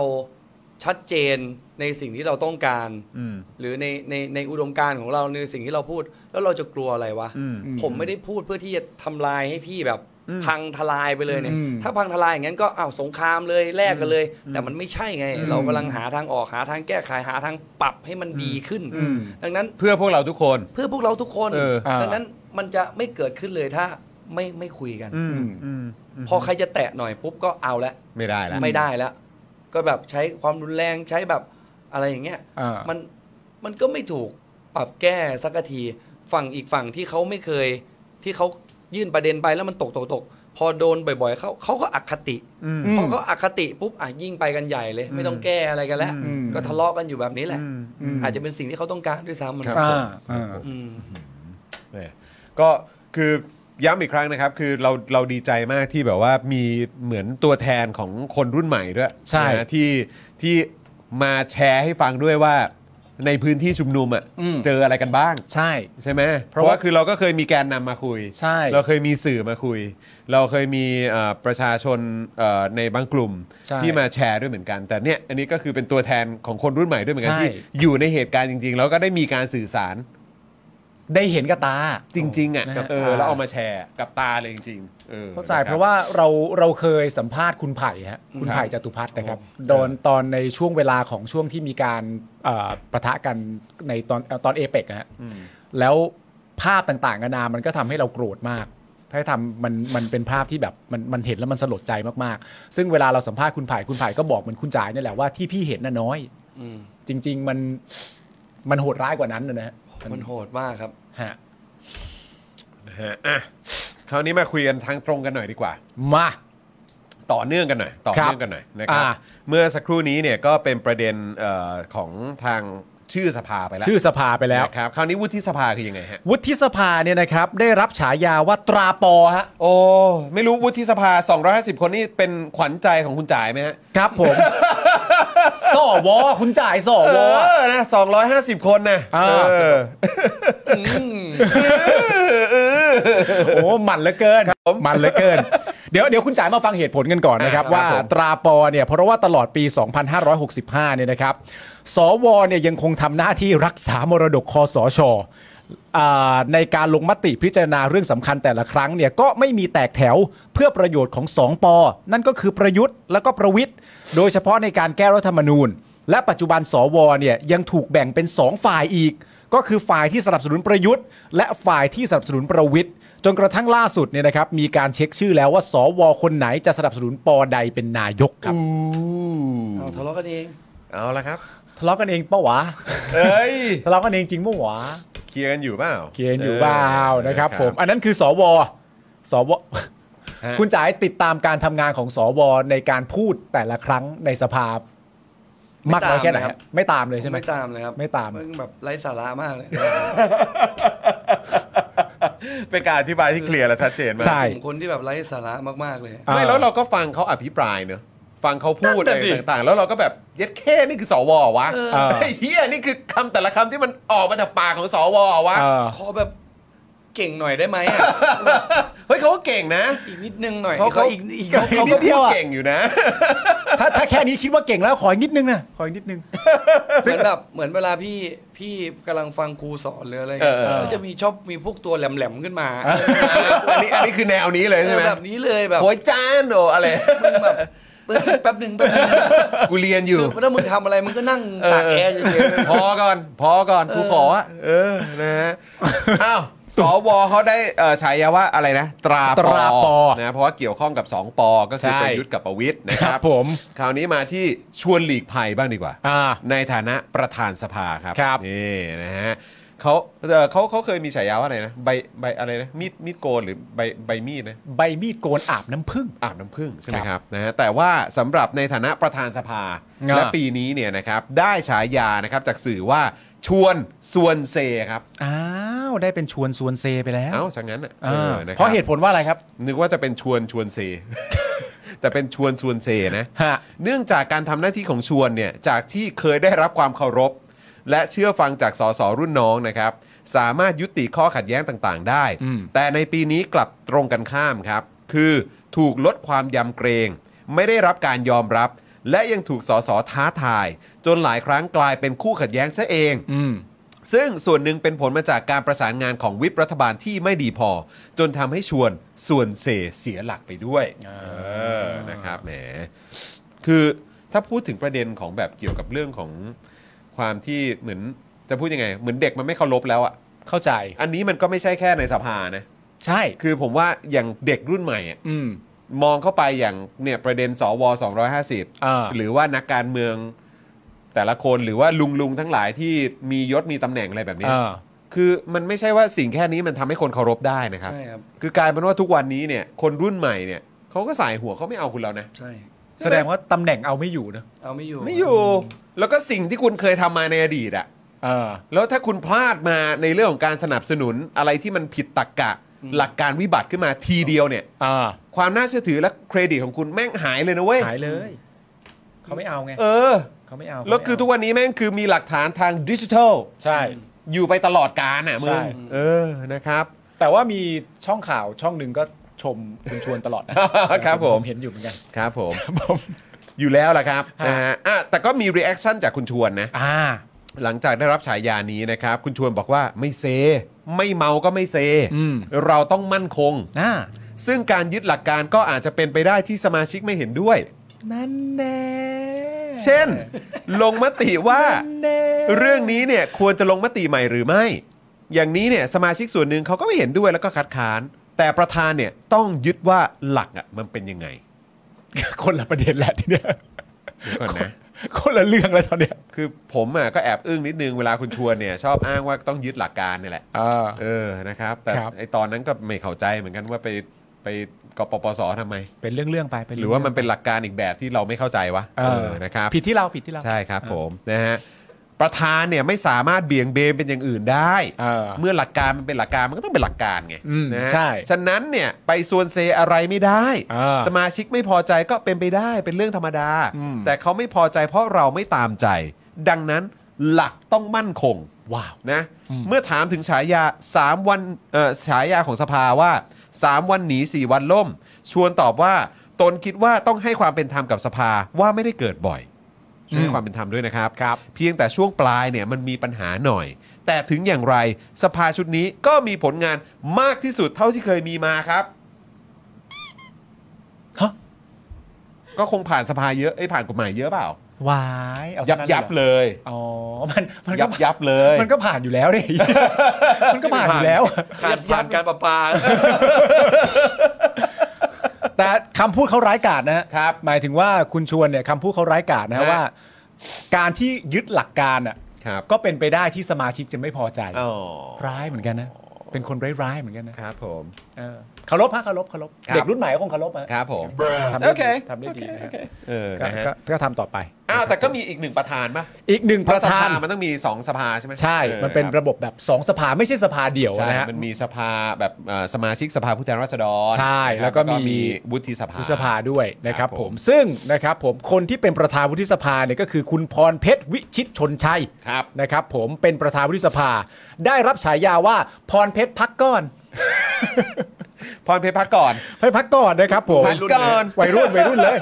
ดูวัยรุ่นนะ วัยรุ่นเลย ด็กรุ่นใหม่ เออต้องส่งเพลงไปให้เขาฟังไหมเนี่ย ใช่ ให้เหตุผลว่าอย่างนี้ฮะเพราะว่าเพราะว่าการทำหน้าที่ควบคุมการประชุมของพรเพชรเนี่ยนะครับตลอดปี 2565 เนี่ยมักโดนสสสวทักท้วง จนบางครั้งเนี่ยได้แสดงความรู้สึกไม่พอใจผ่านสีหน้าออกเก็บสีหน้าไม่อยู่นะครับผม และไม่สามารถควบคุมการประชุมร่วมรัฐสภาให้เดินหน้าไปอย่างราบรื่น มักถูกสสประท้วงว่าทำหน้าที่สนับสนุนรัฐบาลเหมือนสมัยสนช มากกว่าทำหน้าที่ตรวจสอบ ซึ่งทำให้เกิดคำถามว่าพรเพชรควรพักก่อนหรือไม่ นี่คือสื่อรัฐสภาเนี่ย เออ เขาเป็นนาตาชาเปล่าวะ ทำไมอ่ะ ก็เนี่ยเอาเพลงของแบบศิลปินมาด้วยอะ อ๋อ มาเป็นชื่อด้วยป่ะ ใช่ เออ ก็ เดี๋ยวเราต้องเช็คดีๆว่ามีเพลงมีเพลงของไทยทศด้วยหรือเปล่า เออ อยู่ในนี้ เพลงไหนไอ้สองเนี่ย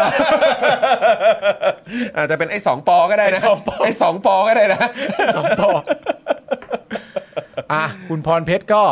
ก็ประมาณเนี้ย ก็บอกให้พักก่อน ให้พักก่อนนะครับผม แต่นี่ฝ่ายค้านเขาก็โดนนะ ฝ่ายค้านเขาก็โดน มีฉายาเหมือนกันนะ ชนละนานสีแก้วครับ ครับ ผู้นำฝ่ายค้านครับนะฮะอย่างที่คุณจ่ายก็เล่าให้ฟังว่าเออแบบติดตามการอภิปรายเหมือนกันน่าจะเคยเห็นหมอชนละนานอยู่บ้าง อืม นะครับ จ้ะ ได้รับฉายาหมองชนละนานใช่ไหม คือหมออ่ะแต่ หมอ วง แต่มีวงเล็บงองู อ่าเหมือนหมองชนละนาน หมูหมองไปเลยนะเนี่ย อ่า เออนะครับ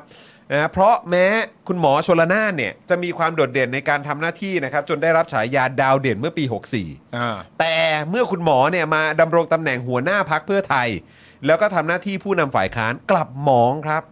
การอภิปรายในสภาไม่โดดเด่นเหมือนในอดีต ได้ทำหน้าที่ในนามหัวหน้าพักเท่านั้นขาดอิสระครับ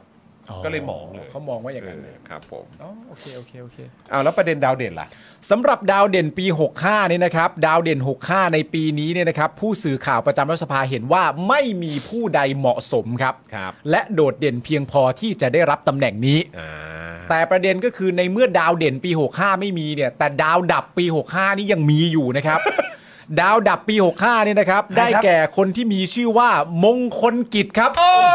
โหเฮ้ยปรบมือให้วันนี้ขวัญใจหรือเปล่า ขวัญ เนี่ย ใจขวัญใจขวัญใจพี่เต้พี่ เต้ พี่เต้ฮะ พี่เต้นักเลงเก่า เต้นักเลงเก่า อ้ยโอ้ยพี่เต้นี่เมื่อก่อนเขาแบบเขาเล่นกล้ามนะฮะ เออเขาเป็นนายกสมาคมนักกล้ามเหรอวะถ้าเกิดผมจำไม่ผิด ใช่เอใช่อพ่อกายอะไรสักอย่าง ใช่ เออนะฮะ ไปบอกพี่เต้เลยว่าคึกคันนองกันมา คุณมงคลกิจสุขสินธารานนท์เนี่ยนะครับ ได้รับฉายาว่าดาวดับ 65 ฮะ เพราะโดดเด่นในเรื่องที่ไม่ใช่หน้าที่ของตน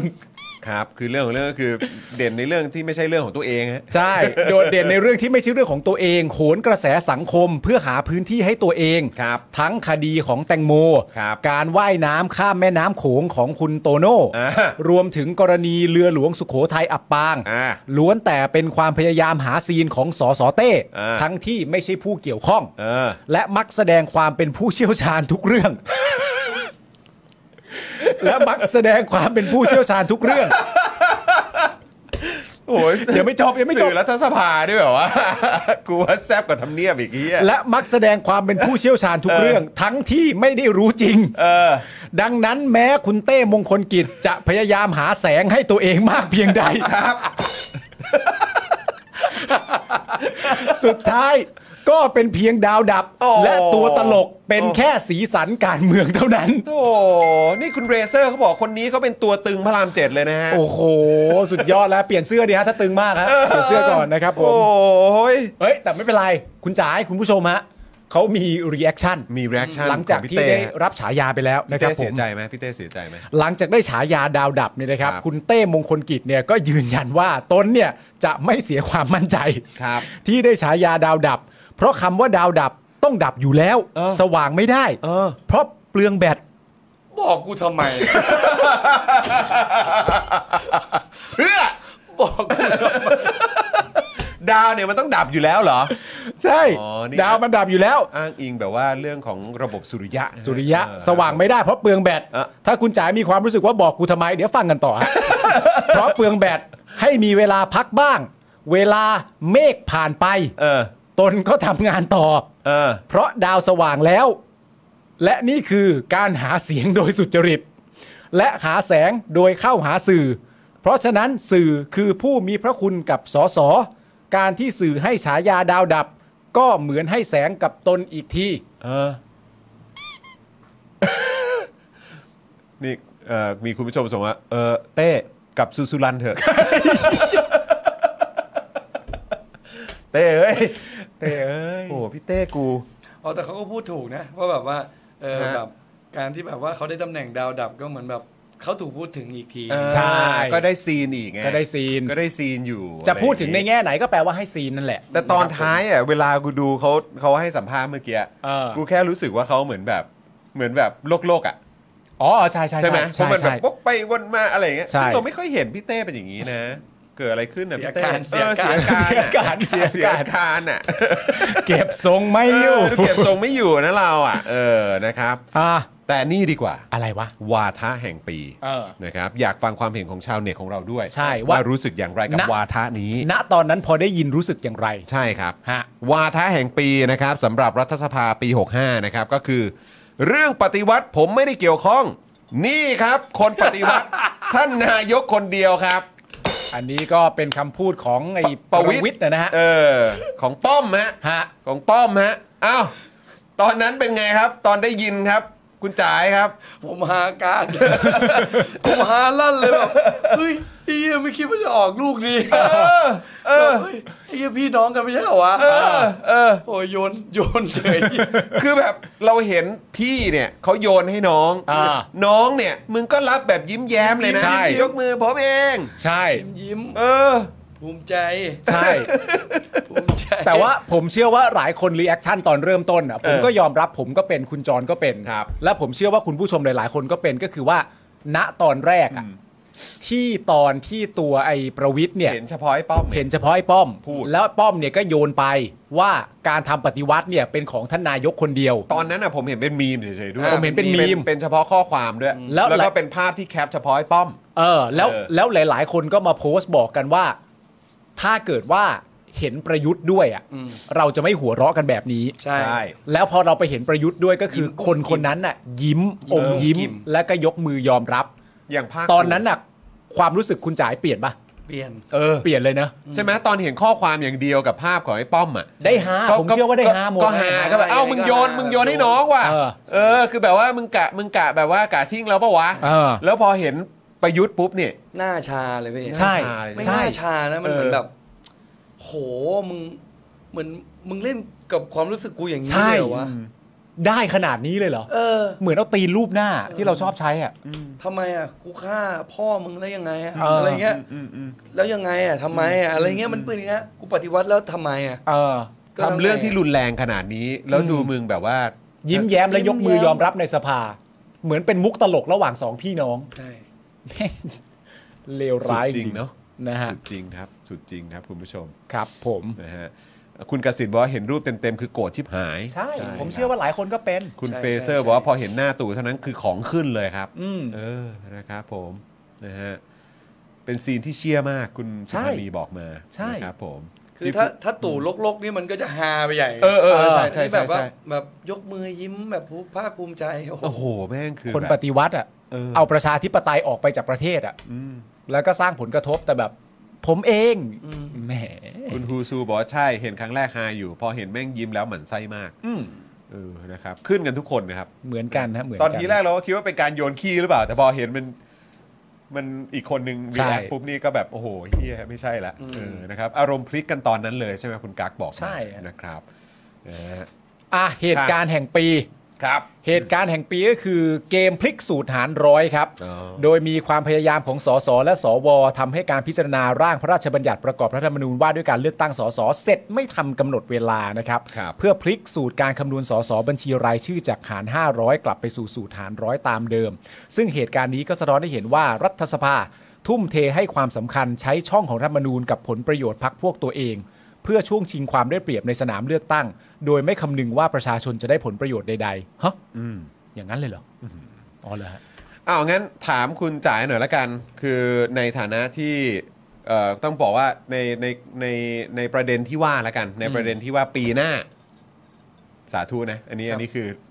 ขอให้เกิดขึ้นนะ ตามที่ควรจะเป็น ตามที่ควรจะเป็นก็คือเรื่องของการเลือกตั้ง ครับ อ่ะคุณจ๋ายรู้สึกอย่างไรกับการเลือกตั้งที่ใกล้เข้ามาทุกทีละ อย่างน้อยก็ประมาณครึ่งปีของปีหน้าก็น่าจะได้เลือก พฤษ ตั้ง ภา กันละพฤษพภาฤษภาเออ ผมว่ามันถ้าถ้ามันเปลี่ยนมันอาจจะไม่ได้เปลี่ยนมากขนาดนั้นด้วยแบบว่า ครับ เราเห็นว่าทุกอย่างแบบเปลี่ยนไปเลยแบบฟ้าเปิดอะไรเงี้ย เออเออเออ ผมก็ว่ามันมันก็ยังจะคงแบบเท่า อืม ๆอะไรอยู่อย่างนี้แหละ อืม เอ่อซึ่ง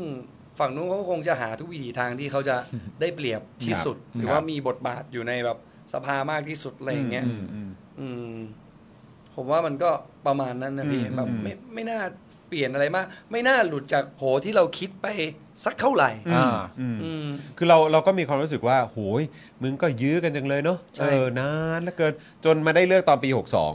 62 ซึ่งปี ใช่ใช่ 62 ก็ดอกจันเยอะมาก แต่ผมอาจจะจะ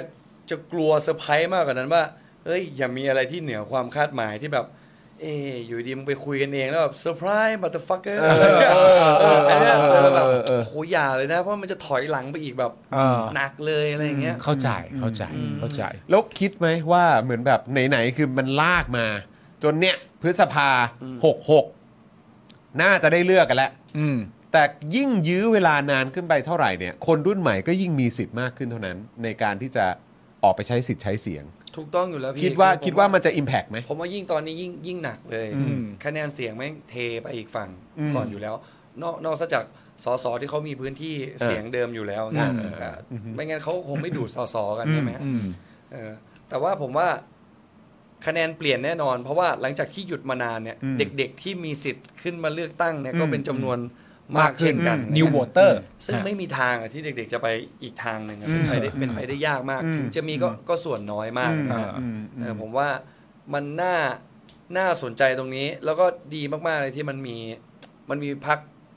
สีส้มเข้ามา อืม มีผู้เล่นหน้าใหม่เข้ามา อืม อะไรเงี้ย อ๋ออารมณ์ว่ามีผู้เล่นหน้าใหม่เข้ามา ใช่ ด้ มี วย ผู้เล่นหน้าใหม่เข้ามา มันก็ อ่า ได้แบบ ใจผมอะผมรู้สึกว่าความจริงอะอะไรก็ได้นะ อืม อืม ขอให้มึงทำงานอะ อืม อืม แล้วก็เป็นการเลือกตั้ง เออเพราะเพราะผมเพราะผมรู้สึกว่ามันเปลี่ยนอะมันเปลี่ยนไม่ไม่แบบฉับพลันหรอก อืม อย่างเงี้ย อืม อย่างน้อยอะมึงเนี่ย การเลือกตั้งจะจบยังไงผลออกมาปุ๊บทำงานทำงานให้ดูหน่อย อืม ทำได้ไหมใช่ทำได้ไหมนะ ทำได้ไหมนะเนี่ย หลองทำดูสิ เออเออ ไร เออ เงี้ย แล้วก็เลือกตั้งมันไปทุก 4 ปี ใช่ ทำอย่างนี้ไป แค่ เรื่อยๆ แค่นั้นเลย เออ เวลาเลือกตั้งอย่าไปเบรกการเลือกตั้ง เออ เอออ อย่ามาทำรัฐประหาร เออ เออ แค่นั้นก็พอ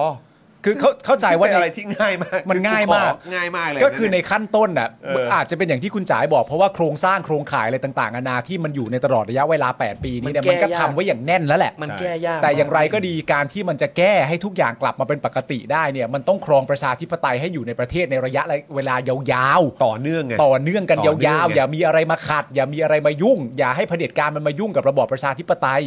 ซึ่งจากที่แบบแก้ได้ แต่อาจจะเทาๆหน่อย มันก็จะสว่างขึ้นเรื่อย ใช่ใช่ครับ ๆ น่ากลัวเหลือเกินนะครับผม นี่บอกว่าใช้เวลาทำลาย 8 ปีก็ต้องใช้เวลาฟื้นฟู 8 ปีแหละ แน่นอนฮะ ถูกต้อง นะครับ ผมว่าต้อง 3 สมัยครับแก้ได้นะครับก็คือหมายความว่าต้องเลือกตั้งกันสัก 3 รอบอ่ะ ใช่ นะครับก็มันก็ถ้าถ้ามันมีความต่อเนื่องอ่ะยังไงยังไงนะครับ ผมว่ามันเห็นความเจริญก้าวหน้าแน่นอน ใช่ ผมว่า คบ ประเทศเรามีศักยภาพ ใช่ไง อ่า เราทำได้คือเราไม่ใช่ประเทศโลกที่สามนะ แต่เราชอบโดนคนบางกลุ่มมาขัดจังหวะไง ถู ใช่ กต้อง ใช่ไหม ใช่ครับ เออขัดจังหวะกูอย่างเงี้ยนั่นแหละ อืม แล้วก็พากูถอยหลังด้วย อ่า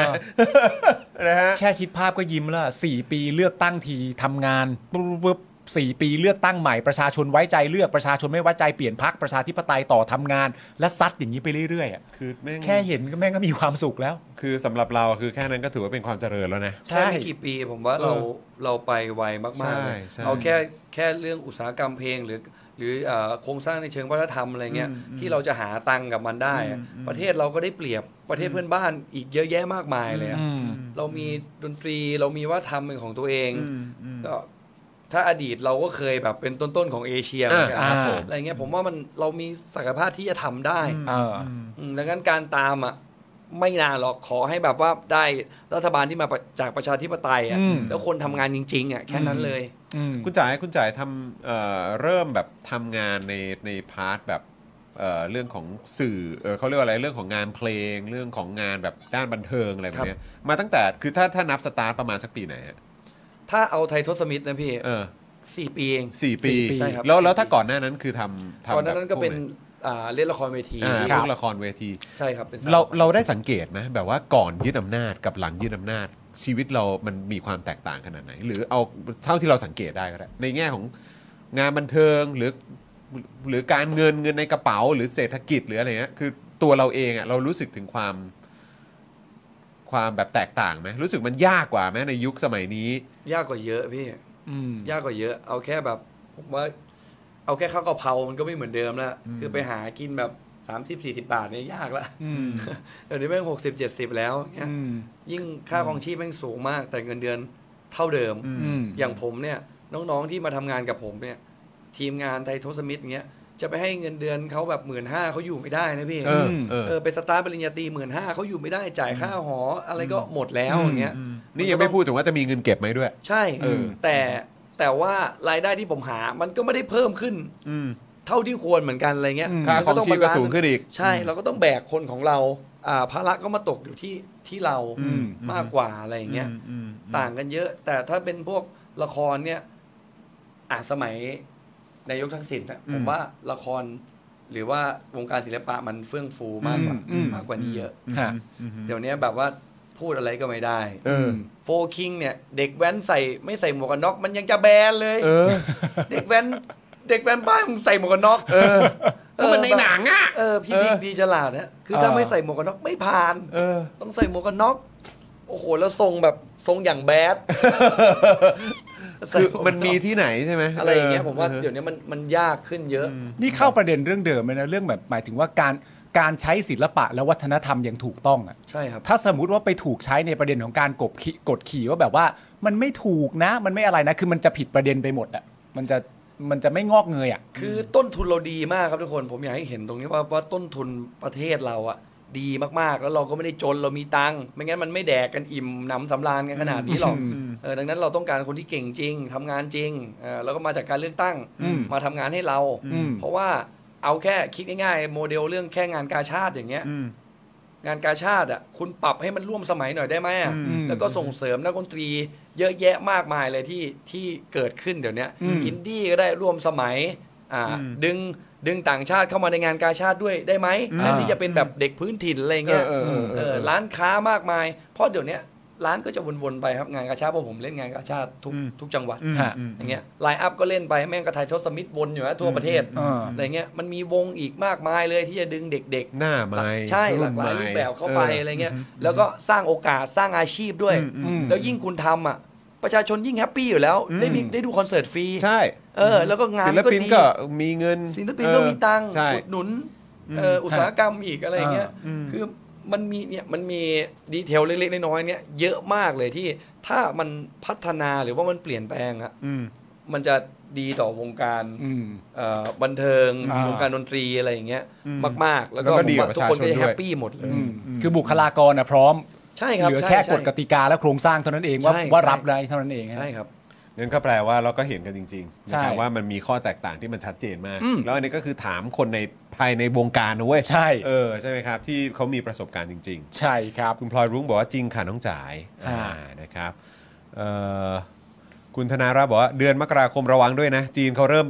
เปิดประเทศแล้วสถานการณ์โควิดที่จีนยังไม่ดีขึ้นเลย อ่า อ๋อ นี่ก็คืออาจจะกังวลว่าเดี๋ยวจะต้องมีการล็อกดาวน์อะไรอีกใช่ไหมฮะ ฮะ เออ แต่ของเราก็ฉีดวัคซีนกันไปแล้วนะ ใช่ เออนะตอนนี้มันก็อยู่ ล็อ ที่ กดาวน์ไหมฮะถ้าล็อกดาวน์รอบนี้ล็อกคอตีเข่า นะล็อกคอตีเข่าแม่ ใส่แม่ง ไม่ไหว กูใส่ แล้ว ก่อนนะเว้ย กูใส่ก่อนนะเว้ย กูใส่ก่อนแล้ว เออ ไม่ดาวเดิวอะไรแล้ว แต่ก็อย่างที่บอกแหละก็คือท้ายสุดแล้วคือกูรอเลยนะ กูรอดูเลยนะว่าภาครัฐเนี่ยจะมีข้อกำหนดยังไงบ้าง ใช่ เพราะญี่ปุ่นนี่ก็ตอนนี้ก็ชัดเจนแล้ว อ่า บอกว่าเฮ้ยมันไม่ได้ก็คือคุณต้องแบบว่าเป็นเนกาทีฟ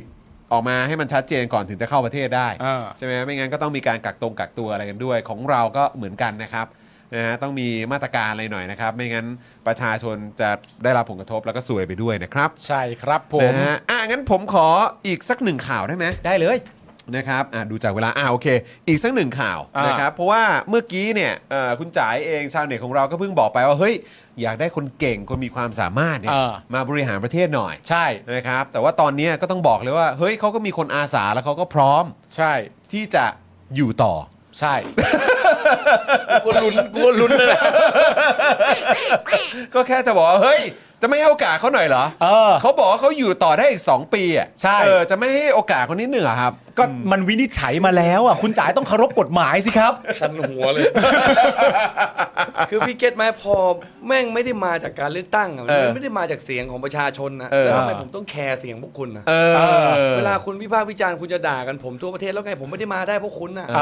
อ เออทำไมผมจะต้องตอบแทนคุณบุญคุณอะไรผมไม่มี เอ้ย อ่า คุณไม่ต้องแคร์เสียงเขาก็ได้ ผมยึดคุณมา เอ้ยเอ้ยแต่คุณก็อย่างน้อยก็ต้องแคร์เขาแคร์ความรู้สึกเขานิดนึง โอ้โห แม่งไม่เคยแคร์เลย แม่งยังไม่แคร์กูเลยทำไมกูต้องแคร์แม่งวะ ถ้ามึงแคร์มึงยึดอำนาจตั้งแต่แรกหรอ เออ นะฮะ จริง ก็ เออนะฮะ เรื่องนี้รับเต็ม อ้าวลองลองฟังลองฟังเอ่อคำคำอ้อนเขานิดนึงได้ไหม ครับคำอ้อน แล้วก็มี เขา มีคนมาช่วยอ้อนด้วยนะ ๆ ใช่ ก็คือคนที่มาช่วยอ้อนเนี่ย อ่า เป็นรุ่นใหญ่ในวงการการเมืองนะ รุ่นใหญ่นะฮะ รุ่นใหญ่นะ ก็คือคุณไตรรงค์สุวรรณคีรี เออ นะครับผมเผยนะครับว่าประยุทธ์เนี่ยทุกข์หนักครับ ทุกหโอ้นัก โห ทุกหนัก ทำไมหน้าคุณจ่ายไม่ไปทางสงสารเลย ฮะ กูทุกข์หนักกว่ามึงเยอะ กูเจออะไรมาเยอะ แปดปีกูทุกข์หนักกว่ามึงเยอะเลย โอ้ก็คิดดูแม่งยังคิดว่ากาแฟแก้วละ20 บาทอยู่เลยฮะ แม่งแบบเอาออฟทัชที่สุ เออดเลย ฮะเออครับ เขาเผยว่าเขาทุกข์หนักนะฮะ ระบายให้ฟัง 3 เรื่องที่ โอ้ ต้องจัดการอย่างเร่งด่วน จึงขอโอกาสอีก 2 ปี โอ้โห ขอโอกาสอีก 2 ปี คือ และคุณผู้ชม ชาวเน็ต คุณผู้ชมทุกคนตั้งใจฟังว่า 3 เรื่องที่มันขอเนี่ย มันขออะไร หลังจากมันอยู่มาเท่านี้แล้วมันขอว่าอะไรต้องเกิดขึ้นนะฮะ คือแม่งระบายให้ฟัง 3 เรื่อง ส่วนพวกกูเนี่ย รอมึงระบายอยู่เนี่ย ใช่ ระบายออก ระบายออกไประ บายออกไป ครับผม ท่อระบายนงระบายน้ำอะไรก็ระบายออกไป มึงเนี่ยคือใช่เลยคือน้ำรอระบายอ่ะ ใช่ คือแม่งใช่เลยเข้าใจไหม รอนานไปหน่อย มึงไม่ต้องมาระบายให้กูฟังอ่ะพวกกูรอมึงระบายออกไปอยู่ไอ้ห่า ใช้ได้พี่ เออ น้ำรอระบาย เออ ถ้ามันไม่ระบายมันก็หมักบ่ม ใช่ เน่าไอ้ เริ่ เริ่ม ม เน่าเหม็นเนี่ยนะ ไอ้เหี้ยยุงลายเต็มเลยห่า เออ เมื่อวานนี้คุณผู้ชมครับ ว่าไง พักรวมไทยสร้างชาติเนี่ยนะครับเขาก็ได้ถแถลงเปิดตัวคุณไตรรงค์เนี่ย อ๋อ ให้เป็นที่ปรึกษานายกรัฐมนตรีนะครับ อ๋อเหรอฮะ ในฐานะสมาชิกใหม่ของพัก อ๋อ ก็คือพักรวมไทยสร้างชาติที่ว่าเนี่ยนะครับ ค่ะ ซึ่งคุณไตรรงค์เนี่ยนะครับบอกว่าประยุทธ์เนี่ยได้มาระบายกับตนว่ามีเรื่องทุกข์ใจอยู่ทั้งหมด 3 เรื่องด้วยกันเขามาระบายว่ามี 3 เรื่องคุณจ๋ายมีกี่เรื่องครับ ที่อยากระบาย กูมีเป็นพัน กูมีเวลาฟังมาก มึงฟังกูเปล่าอะ มึงฟังใจแล้วมึงฟังกูบ้างไอ้เหี้ยโอ้โห ชอบอะ มึงมีเวลาฟังหรือเปล่าอะ เดี๋ยวเดี๋ยวกูแถมดีดกีตาร์ให้ด้วย เออ เออโอ้ย เขามีเรื่องทุกข์ใจ 3 เรื่อง ครับ ที่จะต้องจัดการให้กับประเทศนี้โดยเร่งด่วนภายใน 2 ปี ภายใน 2 ปีด้วยว่ะ เพราะไม่เช่นนั้นเนี่ยมันจะยากเกินแก้ โอ้โห โดย 3 เรื่องทุกข์ใจของประยุทธ์เนี่ยได้แก่ ได้แก่ หนึ่ง หนึ่งครับ คุณจ๋าต้องตั้งใจฟังนะครับ ครับ เพราะคุณจ๋าอาจจะทุกข์ใจไปด้วยก็ได้ อ้าวครับ นะฮะเรื่องที่หนึ่งเนี่ยก็คือจะต้องปัดกวาดประเทศนี้ให้มีความสะอาด ประเทศเราเริ่มสกปรกเยอะมาก มีการทุจริตคอร์รัปชันทุกวงการมากกว่าในอดีตมาก ทั้งส่วนกลาง ส่วนภูมิภาค และส่วนท้องถิ่น เมื่อก่อนเนี่ยเลวร้ายก็เก็บ 10-20%แต่ตอนนี้เนี่ยเก็บกัน 40-50%ย้ำว่าปัญหาเรื่องการทุจริตคอร์รัปชันนายกเป็นทุกข์มาก เอ้ามึงพูดเองนี่ ก็ยุคมึงไม่ใช่เหร ทุก อ มึงเลย ยุค แล้วก็บอกว่ายุคเขาไม่ไม่มีการคอร์รัปชันนี่คุณพูดเองเลยนะ เออ แล้วก็เลยงงด้วยนะ ว่าไอ้อย่างวันก่อนน่ะที่แม่งเดินมางอนใส่นักข่าวอ่ะ เออ ที่ได้ฉายาแปดเปื้อนอ่ะ เออ มึงงอนทำไมก็ยุคมึงอ่ะ แล้วแล้วนี่มึงพูดเองอ่ะ แล้วในขณะเดียวกันมึงบอกว่า ณตอนนี้มีทุจริตคอร์รัปชันมากกว่าอดีตด้วยนะ เออยอมรับด้วย นี่ยอมรับด้วยนะ นี่มึงเผลอหลงชมใครปะเนี่ย มึงเผลอไปหลงชมใครเขาหรือเปล่าคิดดีๆนะ อะไรวะเนี่ย แล้วนี่คือไตรลงเป็นนาตาชาป่ะเนี่ย เฮ้ย เอาเรื่องนี้มาแฉเนี่ย ไตรลงค์ถ้าสมมติว่าประยุทธ์พูดสามเรื่องนี้จริงอ่ะคุณต้องกรองก่อนแล้วค่อยพูดนะไม่ใช่มาใส่เต็มอย่างนี้นี่ไปหลงไปนี่โอ้โหไปหลงชมเขาแล้ว คิดซิ ตาย คิด แล้ว ซิคาปูชิโน อะไรวะ อะไรวะ มึง เนี่ คิด ย ก่อนไหม คิดก่อนมึงพูดก่อนไหมเนี่ย ไอ้ไตรรงค์ตายแล้วไตรรงค์ โอ้ อ่ะ นี่ ปัญหา ข้อแร ที่ ก สอง นะฮะ ปัญหาที่สองปัญหาที่สองนะครับที่ที่นายกเครียดมากเนี่ยนะครับ อันที่สองก็คือจะต้องแก้ปัญหาความยากจนครับส่วนคนเอ่อคนพวกนี้เนี่ยอยู่ในที่มืดต้องหาแสงสว่างให้กับเขา เพราะเราเนี่ยมีรายได้ไม่เอ่อเพราะพวกเขาเนี่ยมีรายได้ไม่พอที่จะดำรงชีพ รัฐช่วยคนกลุ่มนี้ หม้อแปลงกูระเบิดไป แล้ว ผมจะรู้สึกอะไอ้เหี้ยหม้อแปลงแม่งระเบิดไปหมดแล้ว แสงสว่างไม่ต้องหาแล้ว มึงออกไปก่อนเลยอันดับแรก นึกว่าจะแนะนำให้ไปหาพี่เต้ พี่เตหาแสงเหรอ เออพี่เต้หาแส ง เดี๋ยวเดี๋ยวจัดแสงให้ เดี๋ยวจัดแสงให้โอ้ย ว้ายมึงจะหาแสงทำไมหมอแตกกูระเบิดแล้ว ระเบิดไปหมดแล้วด้วยนะ ระเบิดไปเกือบหมดแล้วเนี่ย ไอเยี่ยมืดทั้งซอย เออ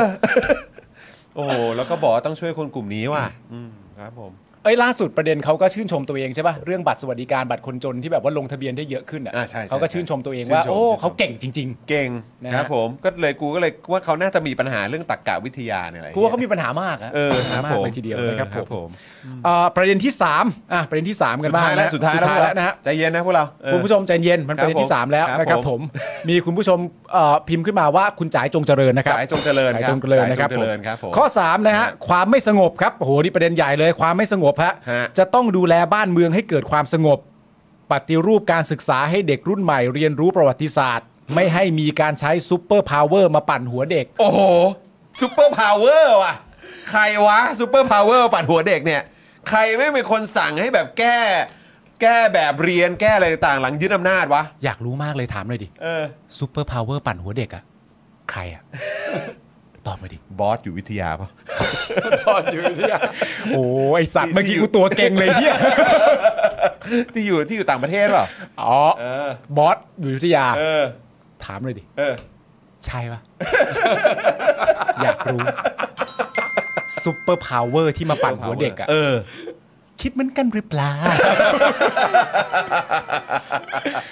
บอกว่าซูเปอร์พาวเวอร์มาปั่นหัวเด็กทำให้เกิดความไม่สงบในสังคม ครับ เรื่องเหล่านี้เนี่ยต้องทำภายใน 2-3 ปี แล้วก็นายกอายุได้ถึง 2 ปีบอกทำเยี่ย จะต่อขอต่อ ขอต่อ เผื่อไว้เผื่อไว้ ขอต่อขอต่อ เผื่อไม่เสร็จเผื่อไม่เสร็จ ครับผม เผื่อไม่เสร็จ ออนี่แล้วบอกว่าจะต้องเร่งท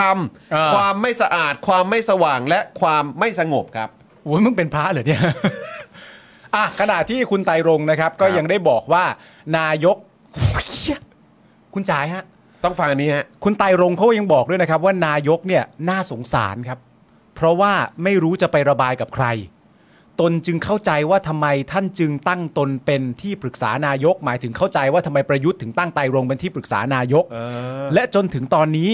ยังไม่มีใครมีบารมีซื่อสัตย์สุจริตนอกจากประยุทธ์ ที่จะปฏิรูปประเทศให้เป็นจริง ตนเชื่อว่าประยุทธ์กลับมาเป็นนายกครั้งนี้ ไม่ต้องเกรงใจหน้าอินหน้าพรหมแล้ว และต้องปราบทุจริตคอร์รัปชัน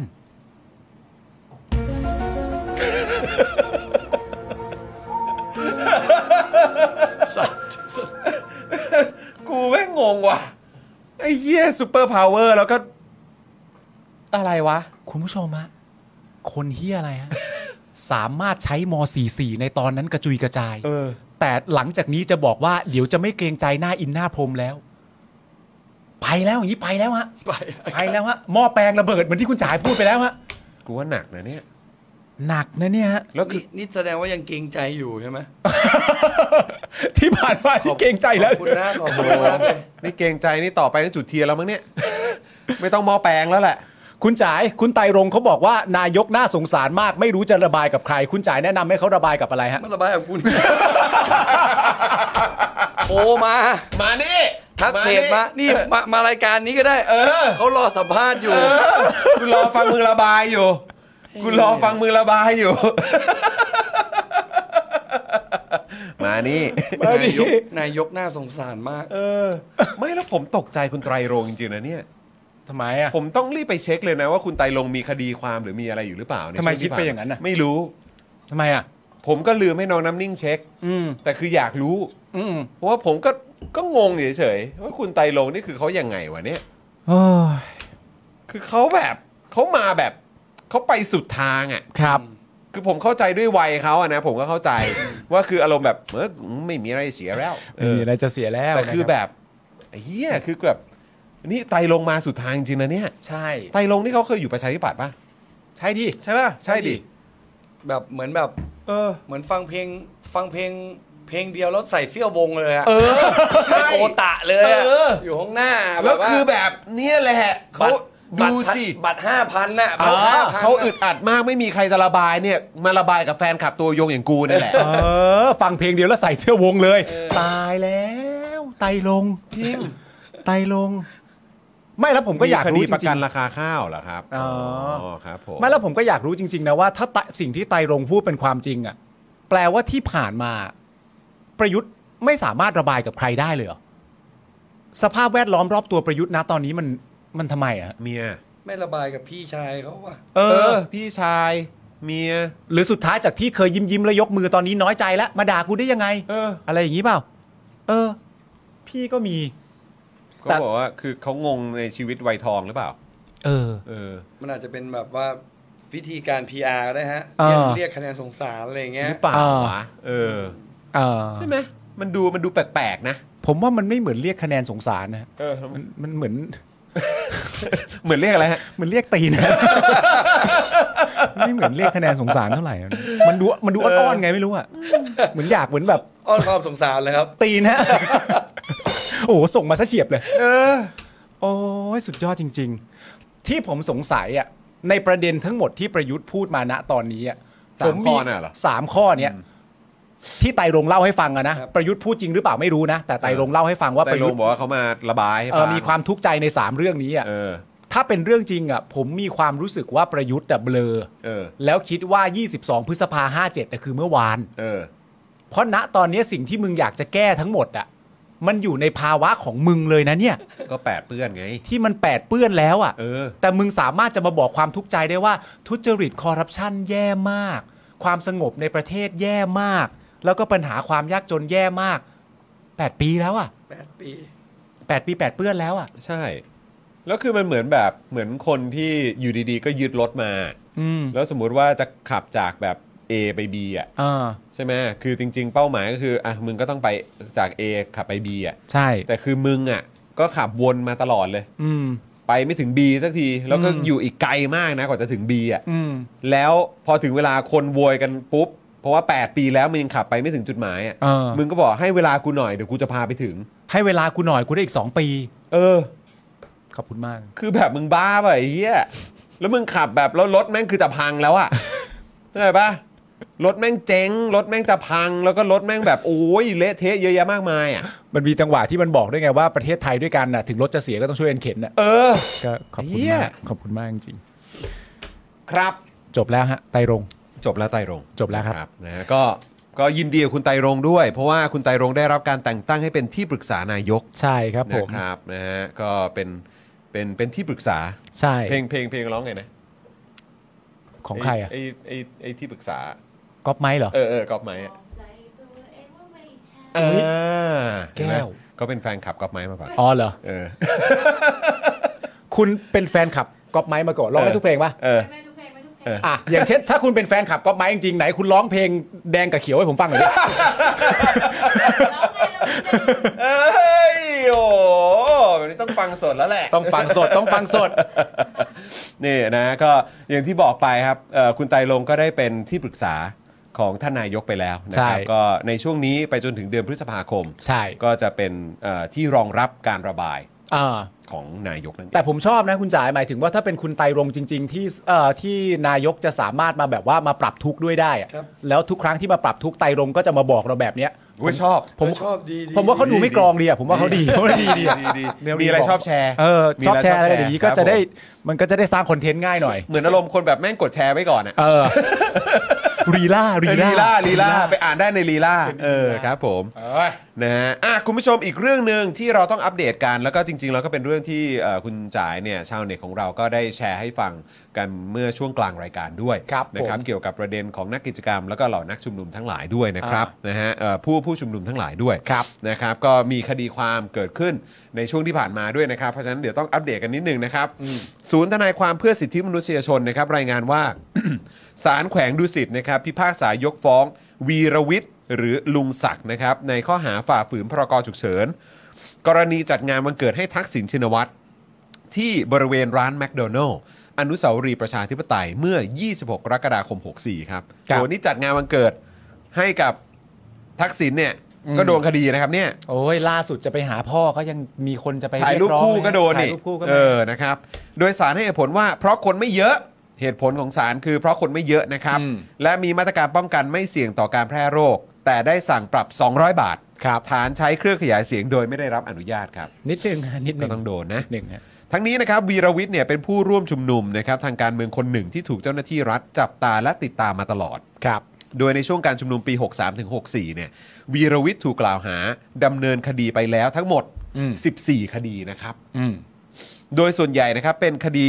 ฝ่าฝืนข้อกำหนดตามพรกฉุกเฉิน อืม แม้ว่าจะเป็นแค่ผู้เข้าร่วมการชุมนุมในครั้งต่างๆ ก็ตาม ครับ ก็โดนด้วยนะครับ ครับ โดยปัจจุบันครับคุณผู้ชมยังมีผู้ถูกคุมขังระหว่างการพิจารณาคดีทางการเมืองจำนวน 11 ราย แบ่งเป็นคดีม .112 3 รายนะครับนะฮะคือตอนนี้เนี่ยต้องบอกว่ามันขึ้นขึ้นลงลงๆนะ ใช่ เออ นะครับ แล้วแต่ช่วงหลังตัวเลขเริ่มกลับมาแล้วนะครับ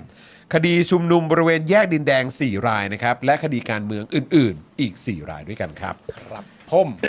นั่นแหละครับ ก็เป็นสิ่งที่เราต้องอัปเดตกัน ทุกวันครับ ทุกวันครับ ทุกวันทุกวัน ะฮะอ่ะ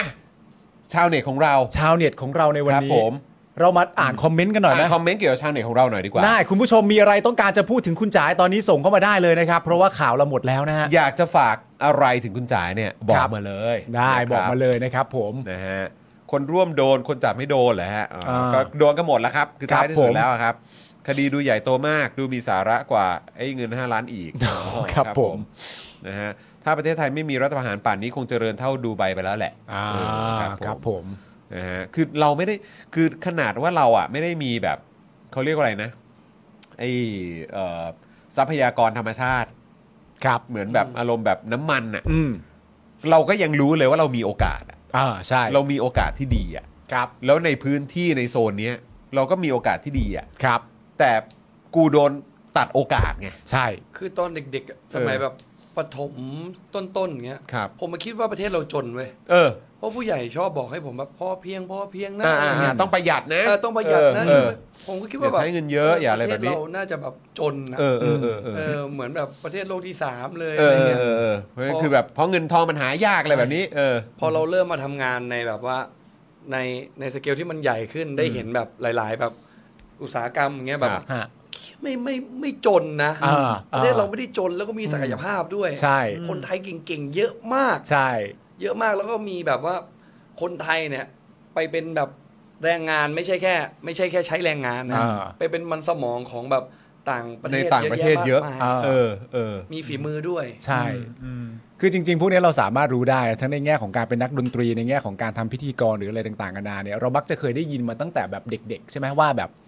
อะไรก็ตามที่เป็นงานจ้างสมมติเป็นงานจ้างจากทางหน่วยงานรัฐอะไรอย่างเงี้ยเรามักจะได้ยินกันคุ้นหูอยู่เสมอเวลาว่าบัตเจตอ่ะ เออ มันจะค่อนข้างน้อยหน่อย เออ องจากว่ามันไม่ใช่มันมันเป็นงานเหมือนอารมณ์แบบงานหลวงอ่ะ อย่า นะครับแล้วพอเราได้ไปสนิทสนมใกล้คิดจริง ๆ แล้วเราก็แบบว่า เฮ้ย มันไม่น้อยนะ ที่เราเห็นนะ ไม่น้อยนะ ไม่น้อยนะ เท่าที่เห็นไม่น้อยนะ ไม่น้อยจริงๆ แล้วตัวเลขที่เราเห็นเนี่ยเราก็แบบว่า เอ้ยเดี๋ยวก่อนนะงานหน่วยงานรัฐเนี่ย มันน้อย มันเงินเงินมันน้อยขนาดนั้นจริงเหรอวะ เออ ไม่น้ยหรกครับ ที่แบบสะกิดสะกิดผมมาก็ไม่น้อยนะ เออ ใช่ไหมเออนะครับ ทีอาอะไรอย่างเงี้ยไม่น้อยนะ คือเราเราก็รู้กันอยู่อะเนาะเออนะครับ ใครใครได้เข้ามาติดตามเข้ามาอะไรเงี้ยมันก็เนาะเออนะครับ เออ เอ เอ่อ เฮ้ยนี่มี I.O. เข้ามาด้วยนะครับ มี I.O. ใช่ไหมฮะ ใช่ครับ เออ ไอโอตอนแรกเข้ามาบอกว่า เฮ้ย อย่าโลกสวยสิว่าไอ้จอนเนี้ย อ่า เข้ามาอะไรอย่างเงี้ย ครับผม ก็ก็แนะนำให้ไปถ้าว่างๆนะครับ ไปอ่านเม้นต์ล่าสุดของอาจารย์ปิยบุตรนะครับ เออครับ นะ ผ ลอ ม งไปอ่านดูนะ นะฮะที่บอกว่าเป็นควยอะไรอะฮะ อ่าครับผม เออ อันนั้นนะฮะอ่าลองไปอ่านดูนะครับ ครับผม ครับ โอ้โทษทีฮะโทษทีพอดี โทษที ผม โทษที เอ่อเขาเรียกว่าเอ่อเอ่ออ้างอิงถึงคำพูด อาจารย์ ของ ปิยบุตร ของ พูด อาจารย์ปิยบุตร พูด นะครับ ครับผม งานราชงานหลวงนะค ครั รับ บ คนเก่งเนี่ยเขาไปต่างประเทศกันหมดแล้ว อ่า เออนะครับเอ่อโอ้โหครับผม ครับ กูยังไม่สบายทำไมกูต้องพอเออ พอเพียงบางชนชั้นอ่าครับผ อ่าม ครับผม ประเทศไทยไม่กระจอกนะ แต่โดนขัดขวางจากคนบางกลุ่มนะฮะ อ่า เออ คุณดั คื บ อมันมันเหนื่อยใจนะพี่บางทีอ่ะยิ่ง ครับ ยิ่งแบบว่า ยิ่งข่าวไอ้ไอ้คนจีนเนี่ย เออ ผมยิ่งงงเลยว่าฝ่ายอนุอนุรักษ์นิยมทำอะไรกันอยู่ เออ อืม มึงอนุรักษ์นิยมไม่ใช่เหรอ มึงต้องมีความรักชาติดิ ชาติ เออมึงต้องแบบว่า เออ ชาตินิยม ไอ้ เออ เนี่ย เนี่ยเป็น คจีน เป็นจังหวะของคุณเลยอันเนี้ย เออ เป็นซีนมึงเล เอออัน ย นี้ต้อง ใช่ อันนี้จังหวะบวกแล้ว ใช่ โอ้โหเป็นซีนที่มึงแบบโอ้ถ้าเป็นหมู่บ้านบาราจางก็แบบเป็นซีนบู๊อ่ะ เออเออเออ ชักดาบออกมาสู้แล้ว เออเออเออ แต่มึงเงียบเลย หายไปไหนหมด เออเงียบสนิท ไม่แล้วผมผมก็ผมก็ค่อนข้างตกใจ เพราะว่าคือผมก็เคยได้ยินมาบ้าง แต่ผมก็ไม่นึกว่ามันจะเป็นขนาดนั้น ผมก็ไม่ คือ คิดว่าเยอะขนาดนี้ ใช่แล้วคือแบบคือก็ได้ยินข่าวเรื่องทุนจีนเรื่องเอออ่ะมีคนจีนเข้ามาเยอะอะไรต่างๆอ่ะพอคุณชูวิทย์อะไรเอ่อแฉอะไรก็มีเรื่องหนึ่งที่เชียงมงเชียงใหม่รับอุ่มท้องอะไรก็ว่ากันไปมีบริษัทเปิดนั่นเปิดนี่มีอะไรแบบเนี้ยแต่ไอ้ที่ไปเดินที่รัชดา อืม ที่ไปซื้อกับข้องกับข้าวอ่ะ อ่า แล้วคือทั้งเส้นน่ะ อืม แล้วก็คือใช่แล้วก็คือแบบร้านอ๋อนี่ร้านคนจีนนี่ก็ของคนจีนนี่หรอ ใช่ใช่ใช่ ไอ้เหี้ยคือแบบไอ้เราก็ไม่นึกไง อืม ว่ามันจะแบบเป็นอย่างที่เขาว่ากัน เป็นอาณาจักรเลย แล้วมัน อะ ใกล้ตัว ใช่พี่ เพราะมันห่างจากของเราไปแค่ ใช่ ไม่ไกลอ่ะ อืม แล้วไอ้เฮียแม่งมีตรงนี้เลยเหรอวะ แล้วก็นึกถึงอย่างที่คุณจ๋ายบอกจริง ๆ ก็คือ นี่มันคือจังหวะของมึงแล้วอ่ะ ใช่ นี่เขานี่ซีนแล้วอันนี้เขาเรียกเข้าฉากแล้วตอนเนี้ย หายไปไหนหมดอ่ะ เออ เออ แปลกใจเหมือนกันแต่อย่างที่พี่เต้นบอกนะที่เราเคยพูดคุยกันก็คือว่า ไม่ไม่ได้มีใครมีปัญหากับนักท่องเที่ยวจีนนะครับ ไม่มีฮะ ใครจะเดินทางเข้ามามาจับจ่ายใช้สอยมาเที่ยวมา ดี อะไรต่างๆนานาเหล่านั้น นี่เป็นประโยชน์ต่อประเทศ ใช่ มาก ประโยชน์มาม าก ก แน่นอนครับ แน่นอนครับ หอบเงินมาเลย ถ้าเกิดว่าเงินใช้ในประเทศ แล้วมันหมุนเวียนในเศรษฐกิจของเราจริง ใช่ ๆนะครับนะฮะเอ่ออะไรนะคำว่าทุนมันมีทั้งขาวเทาด อืม ำแต่จะเอาทุนไหนล่ะ อ่า เออใช่ไหมครับ เอ่อพี่ๆคิดยังไงกับเรื่องที่ปล่อยให้ชาวต่างชาติสามารถซื้อที่ดินในไทยได้ครับเออนะฮะ ครับ แต่เขาก็บอกไปแล้วนี่ว่าไม่ไม่ไม่ไม่ได้จะขายชาติซะหน่อยเออนะครับ คุณจ๋ายผมถาม คุณจ๋ายดูดิมันมันเนื่องเนื่องจากว่าคุณจ๋ายเป็นเป็นนักร้องเนี่ย มันก็ในส่วนหนึ่งมันก็เป็นคนในวงการบันเทิงใช่ไหม ครับ คุณจ๋ายมองตัวเองว่าคุณจ๋ายเป็นคนในวงการบันเทิงที่ออกมาส่งเสียงปะหรือมองแค่ว่าฉันเป็นคนเฉย อืมผมก็ผมรู้สึกว่าผมผมแค่ทำงานวงการบันเทิง และผมก็เป็นแค่ประชาชนคนหนึ่ง อืมอ่า ที่ผมแบบพูดได้ออกเสียงออกเสียงได้ตราบใดที่มันไม่ไม่ได้ไปทำร้ายชีวิตใครหรือผิดกฎหมายอะไรเงี้ยผมว่ามันพูดได้ และมันมีโซลูชันที่ทำได้ เออ ม เออ ๆ เอ อื อ ม คือผมอะพยายามพยายามหาโซลูชันนี้มากเลย เพราะว่าเพราะว่าเอาจริงๆครับผมอะจดกับค่ายใช่ไหมผมก็ไม่ได้อยากทำให้ค่ายเดือดร้อน อืม เพราะว่าถ้าผมทำค่ายเดือดร้อนก็ถือว่าผมเป็นคนที่ใช้ไม่ได้ ก็เข้าใจ เหมือนเราจดทะเบียนสมรสกันนะพี่ อ่า เราว่าจะใช้ชีวิตด้วยกันแล้วอย่างเงี้ย เราก็ไม่อยากสร้างปัญหาให้ เราไม่อยากสร้างปัญหาให้ คู่ เขา ชีวิตเรา ใช่ เออ แต่จะให้เราเงียบไปเลยก็ไม่ได้ เออเออ ถ้าเงียบไปเลยผมเลิกดีกว่า เอออย่าง เงี้ย เออเออ ผมก็เลยพยายามหาโซลูชันมาตลอดเลยว่าแบบเอ้ยมันควรจะเป็นยังไงวะไอสิ่งที่เขาบอกเราไม่พูดเลยเดี๋ยวงานหายมันจริงปะวะ อืม ผมเล่นงานกาชาติเยอะมากเล่นทุก อืม จังหวัดเลย อืม แล้วลูกค้าก็น่ารักคนจ้างงานเขาก็น่ารักมาเสมอเลย อืม แล้วก็ยังจ้างผมตลอดไม่ว่าผมจะออกตัวการเมืองยังไงก็ตาม อืม นี่คืองานจากรัฐนะพี่ อืมอืม ไม่เคยหาย อืม งานกาชาติไม่เคยหาย แม้แต่ลูกค้าเจ้าใหญ่ ๆ อย่างเงี้ย เวลาเป็นงานใหญ่ ๆ ของเขาเขาขอผม ผมก็ทำให้เขา อืม แต่ในพื้นที่ของผมเขาก็ไม่มายุ่งกับผมเว้ย เออ เออดังนั้นเฮ้ยมันมีโซลูชันที่ทำได้ อ่า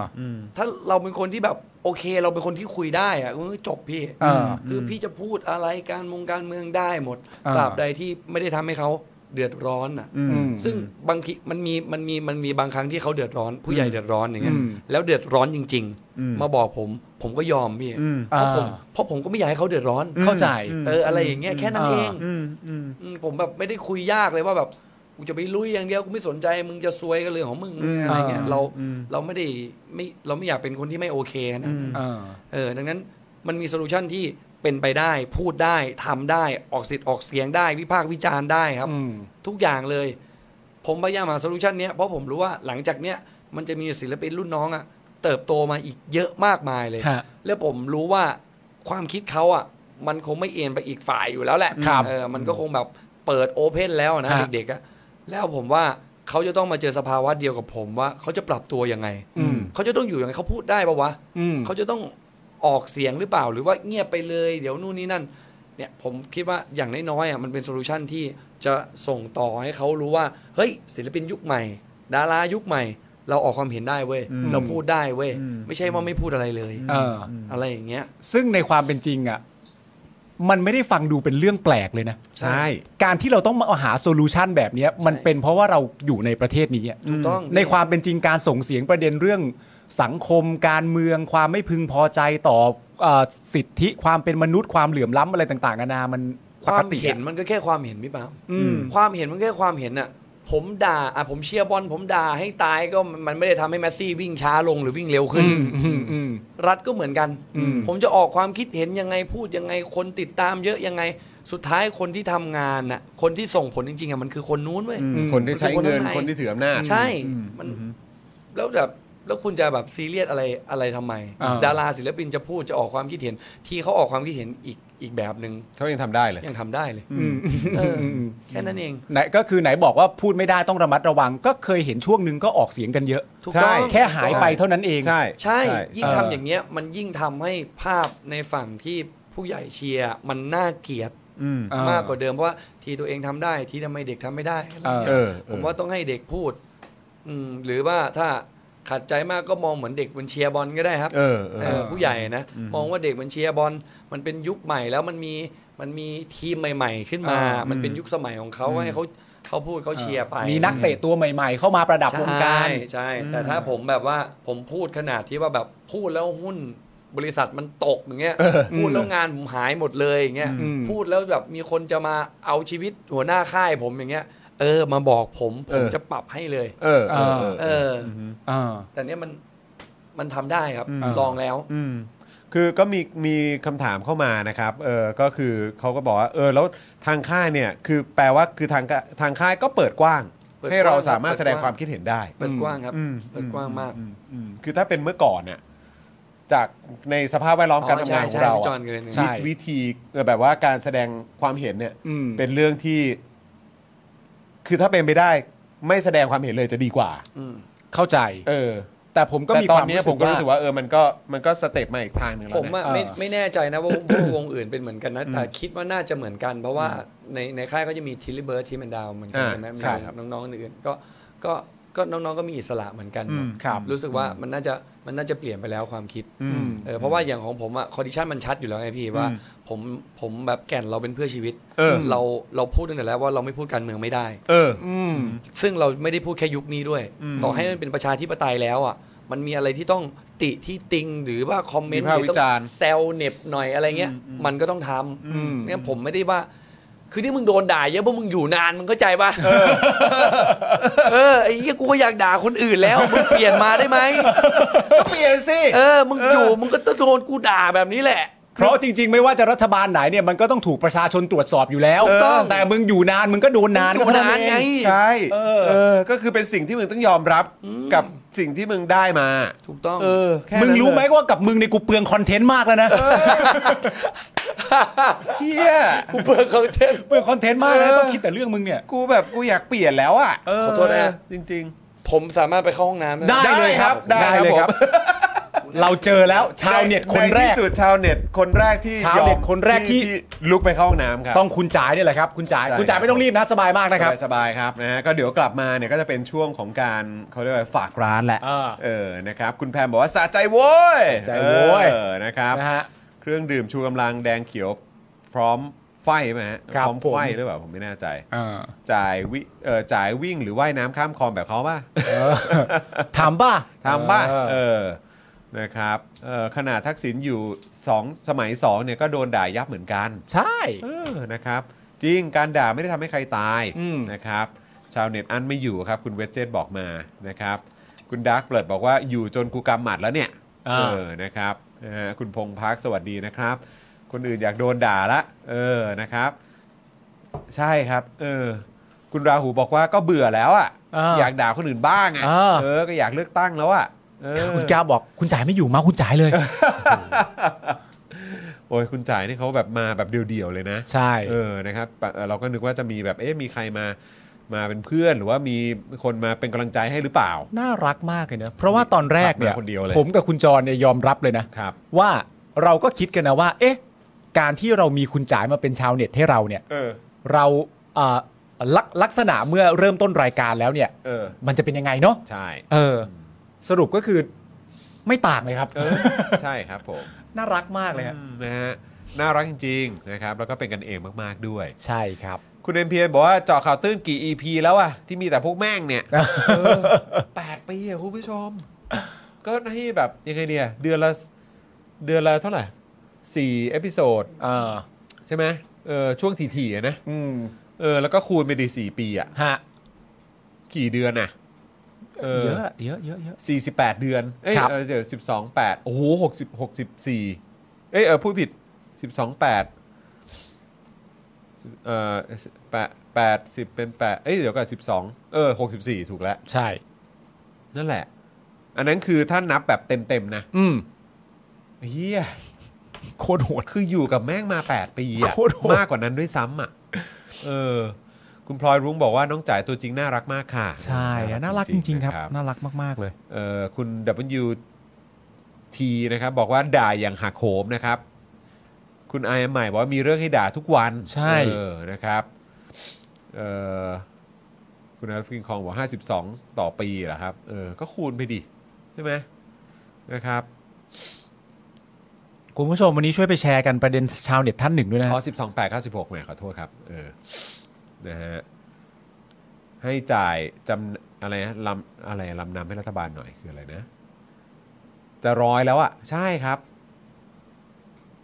16 ปีแล้วแหละ ให้คูณเลยใช่ไหมฮะ ลูกชาวนา เก้าสิบหก ข้าว ครับคุณ ยุ จรฮะ าใช่เออ96 ฮะ โทษทีครับนะฮะติดเชื้อในอาร์มใช่ใช่ใช่ครับ พี่จรรวยเพราะตู่ไม่ได้นะ รวยเหรอวะ อยู่กับไอ้ตู่เนี่ยไม่รวยนะ ฮะ บอกเลยครับ อยู่กับไอ้ตู่นี่คือแบบแม่งจนกันทุกคนเนี่ยจริง ๆ นะ เออนะครับ โชคดีที่ไม่ใช้ไม่ลอยไม่งั้นอาจจะได้ยินเสียงน้ำไหลอะ ฮะ คนละไมคนละไม วัน ฮะ นั้นไปไลฟ์ไปดูไลฟ์ครูใหญ่เสียงมาเต็มเลยในห้องน้ำ อ๋อเหรอ ครับผมนะฮะครู ครูใหญ่เขาเป็นเป็น ไม่ชอบแชร์ฮะ ครูใหญ่เขาไม่ปิดกั้นฮะ ครับครับ ไม่ ค ปิ รั ด บ กั้นเขาไม่ปิดคอมเมนต์ด้วย ขา ครูใหญ่ เขาเขาเขาไม่ปิดบังอยู่แล้ว ครับ นะ ผม นะฮะอ่ะชาวเน็ตของเรากลับมาแล้วนะครับหวังว่าสบายขึ้นนะ สบายขึ้น สบายขึ้นนะนะครับนะ คุณจ๋ายเป็นยังไงบ้างครับ วันนี้มาพูดคุยกันในรายการของเรา Daily Topics ในช่วงชาวเน็ตนี้เป็นยังไงบ้างครับวันนี้ สนุกดีครับพี่ เออ ครับผม ครับผม ผมไม่ได้คุยเรื่องเนี้ย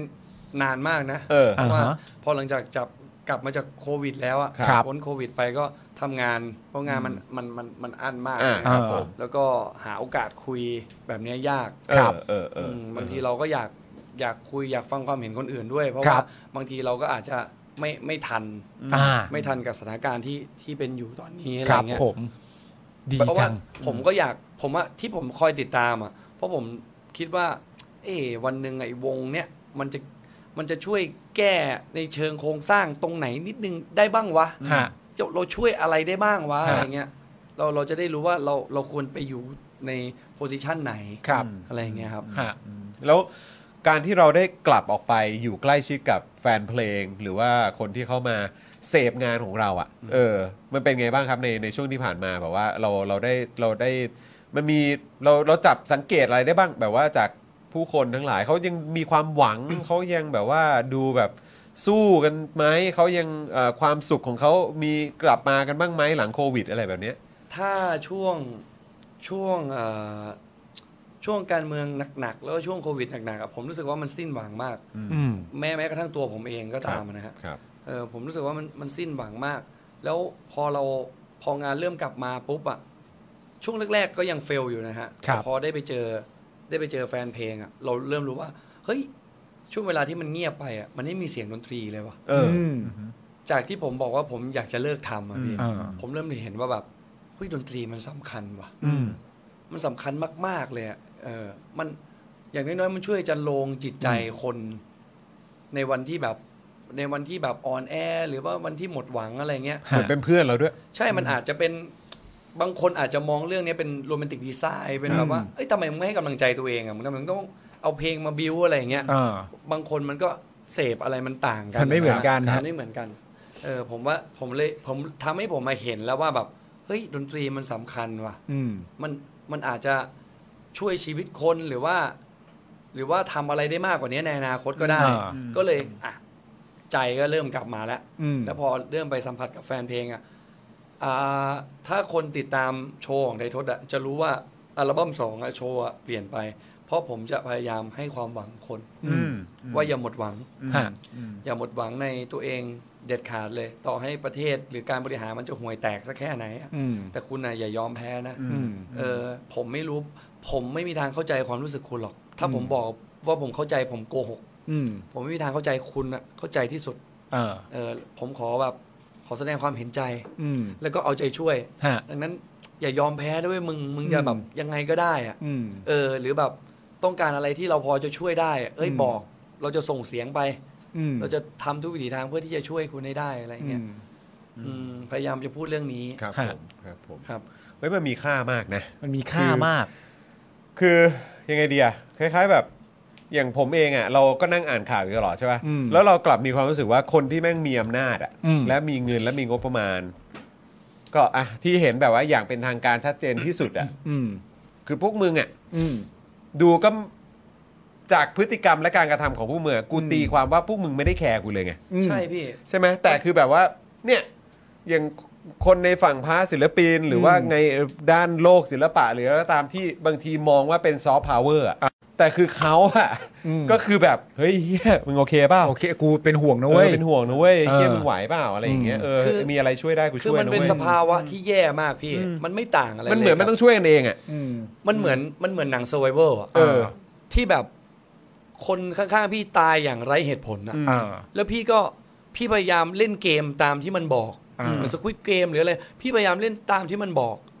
ตามกฎ แต่ กติกาของแม่งอะ แต่พี่ก็แพ้ เออ แล้วก็มีคนตายอะไรอย่างเงี้ยแล้วมันมันเลยหมดหวังเว้ย เออ มันเลยแบบหันไปทางไหนก็เอี้ยไม่มีความหวังเลย อืม เพราะกูทำตามกติกาทุกอย่างกูพยายามสุดท้ายกูก็แพ้ อืม เออแม่งแบบไม่มีความแฟร์ในในเกมนี้เลย อืม อะไรเงี้ย อืม พวกมึงก็แค่นั่งอยู่หลังจอยิ้มนับเงิน เออเออเออเออ ดูคนตายดูคนแม่งเอาชีวิตรอดอะไรอย่างเงี้ย อืม ออ เป็นความบันเทิง เป็นความบันเทิงไป อืม มันเหมือนเลยอะ อืม เออผมก็เลยคิดว่า ไม่ได้ต่างกัน แต่มันไม่มีทางเลือกอื่นพี่นอกจากแบบ เราต้องอย่าหมดหวังอะ เออ เอออทำอะไรได้ช่วยอะไรได้ช่วยไปก่อนเข็นกันไปก่อน ครับผม อืม ซึ่งจริง ๆ ผมบอกกันนะว่าในในความรู้สึกผมนะ เพราะผมก็ฟังเพลงของไททศมิตรของคุณจ๋าเนี่ยเยอะมากแล้ว ครับ ผมมีความรู้สึกว่าข้อดีมาก ๆ เลยอะของเพลงของไททศมิตรที่ผมรู้สึกได้ก็คือว่า จริง ๆ มันเป็นเรื่องจริงจังนะฮะ ครับ และจริง ๆ มันก็เป็นเรื่องซีเรียสในแต่ละบทเพลงที่พูดถึง ใช่ครับ แต่ประเด็นที่ผมชอบมาก ๆ ก็คือว่าผมไม่ได้รู้สึกว่าผมถูกเพลงไททศมิตรสอนสั่งอะ เออใช่ อันนี้เป็นเรื่องจริง ผมไม่ ใช่ ผมไม่รู้สึกว่าเพลงไทยทศมิตรกำลังตั้งอกตั้งใจมาแบบมาสอนมาตั้งอกตั้งใจสอนแบบอย่างนี้ดีวะอย่างนั้นดีวะอะไรเงี้ยมันเหมือนอารมณ์ประมาณแบบว่า นี่คือเรื่องราวที่เกิดขึ้นแล้วศิลปินจริงใจมากที่จะเล่าให้ฟัง อันนี้แบบชื่นชมจริงๆอะ ใช่ มันมันอาจจะเป็น อาจจะเป็นสิ่งที่แบบสะท้อนจากตัวเราแหละพี่ผม ความจริงตั้งแต่สมัยเรียนละ ตอนสมัยเรียนเราเป็นรุ่นพี่อะไรอย่างเงี้ยก็จะอยู่คุกคีกับรุ่นน้องใช่ไหมฮะ คุยแบบแลกเปลี่ยนอะไรกันบ่อย ช่วงแรกๆอ่ะมันก็จะเริ่มจากการสอนก่อน ใช้คำว่าสอนเลยนะสอนน้องอยากสอนน้องอะไรเงี้ยหลังๆอ่ะผมจะเริ่มไม่ใช้คำว่าสอนอ่ะผมใช้คำว่าแชร์ อืม เพราะบางทีมันเอาไปได้บ้างไม่ได้บ้างอะไรเงี้ย ไม่เป็นไร แลกเปลี่ยน แล้วเรา แลกเปลี่ยนไม่รู้ด้วยซ้ำว่าสิ่งที่เราแนะนำมันไปถูกกับชีวิตมันหรือเปล่าก็ไม่รู้ เอออ อะไรเงี้ย ทุกวันนี้ก็เลยแบบว่าเอ้ยเป็นการแชร์มากกว่าอะไรเงี้ย อืม ทุกอย่างที่เราสะท้อนผ่านเพลงก็เป็นการแชร์ ใช่ เออเราไม่ได้บอกว่าของเราถูก เราไม่ได้บอกว่าของคุณผิด ฮะ ไม่เลย แต่ว่ามันสะท้อนผ่านเราแบบนี้นะอะไรเงี้ย อืม แล้วแต่คืออยากจะแช แล้ว ร์ แต่ ให้ฟัง แล้วแต่เลย อืม ไม่มีอะไรผิดไม่มีอะไรถูก อืมอืมอืม เอออันนี้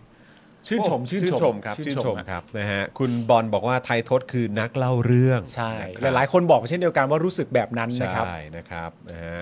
ไม่ได้ชี้นำแค่เล่าเรื่องให้ ถู ฟั ก ง ต้อง นะครับผม คุณพลอยรุ้งก็บอกว่ารู้สึกแบบนั้นเหมือนกัน ฮะ นะครับ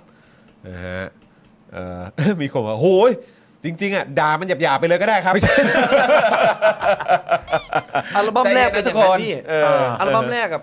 หนักเลย มันก็มาพร้อมความเกรี้ยวกราดแหล้วเนอะเออ โกรธมาก เออย อมรับว่าโกรธมาก โกรธขนาดที่แบบถ้าใครติดตาม Facebook ผมอะผมด่าวงการเละเทะ เออ โทรศัพท์นี่สายไหมไงผู้ใหญ่โทรมาแบบ ใจเย็น พอแล้ว ใจเย็นแบบ เออเออ เพราะว่าไม่น่ารักเลยตอนนั้นคือ ครับ ผม ผม ด่าเละเทะเลย เพราะมันโกรธมากโกรธมาก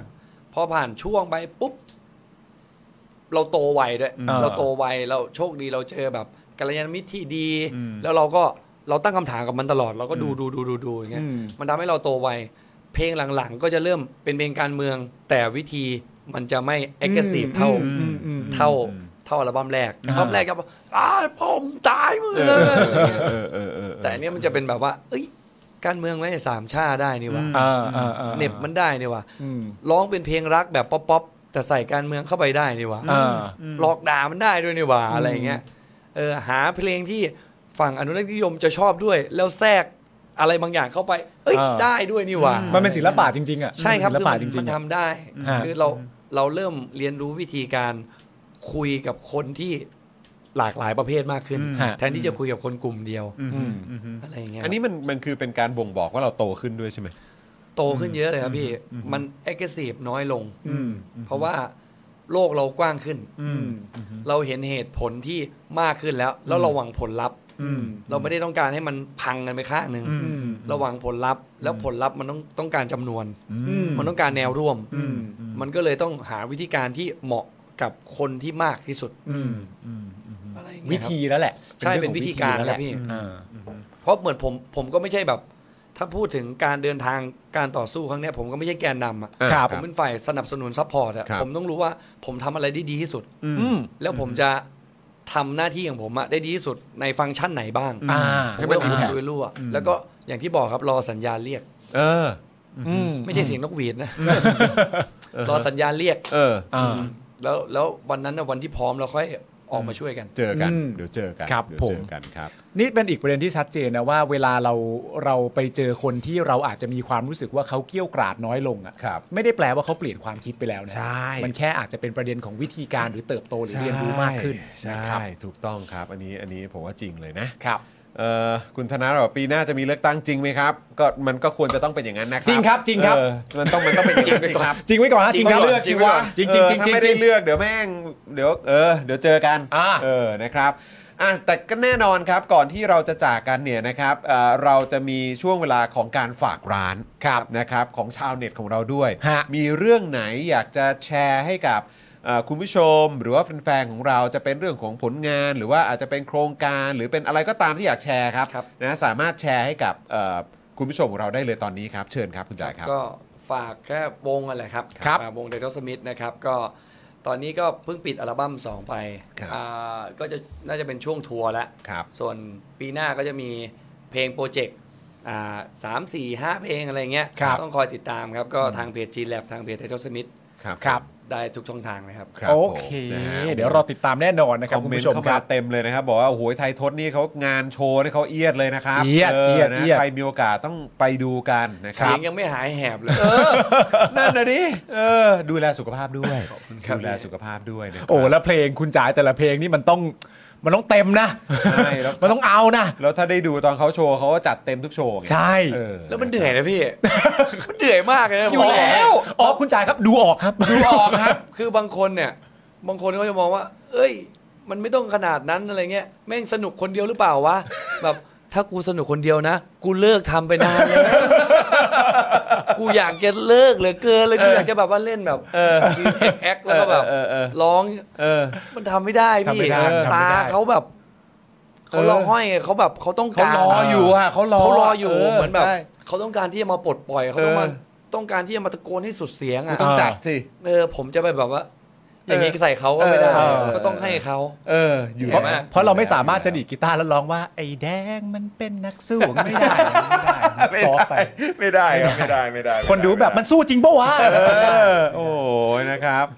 นะฮะเออเนี่ยก็ใช่นี่คุณพลอยรู้บอกว่าสงสัยงานเยอะสิเสียงแหบเลย ใช่ นี่ FC นะครับ พี่จ่ายมาเต็มเลยนะเนี่ย เต็มเลยครับนะฮะ แล้วก็หลาย ๆ ชมหลาย ๆ คนชอบทัศนคติพี่จ่ายมากนะ ใช่นะครับ นะครับ นะฮะติดตามทุกช่องทางนะครับ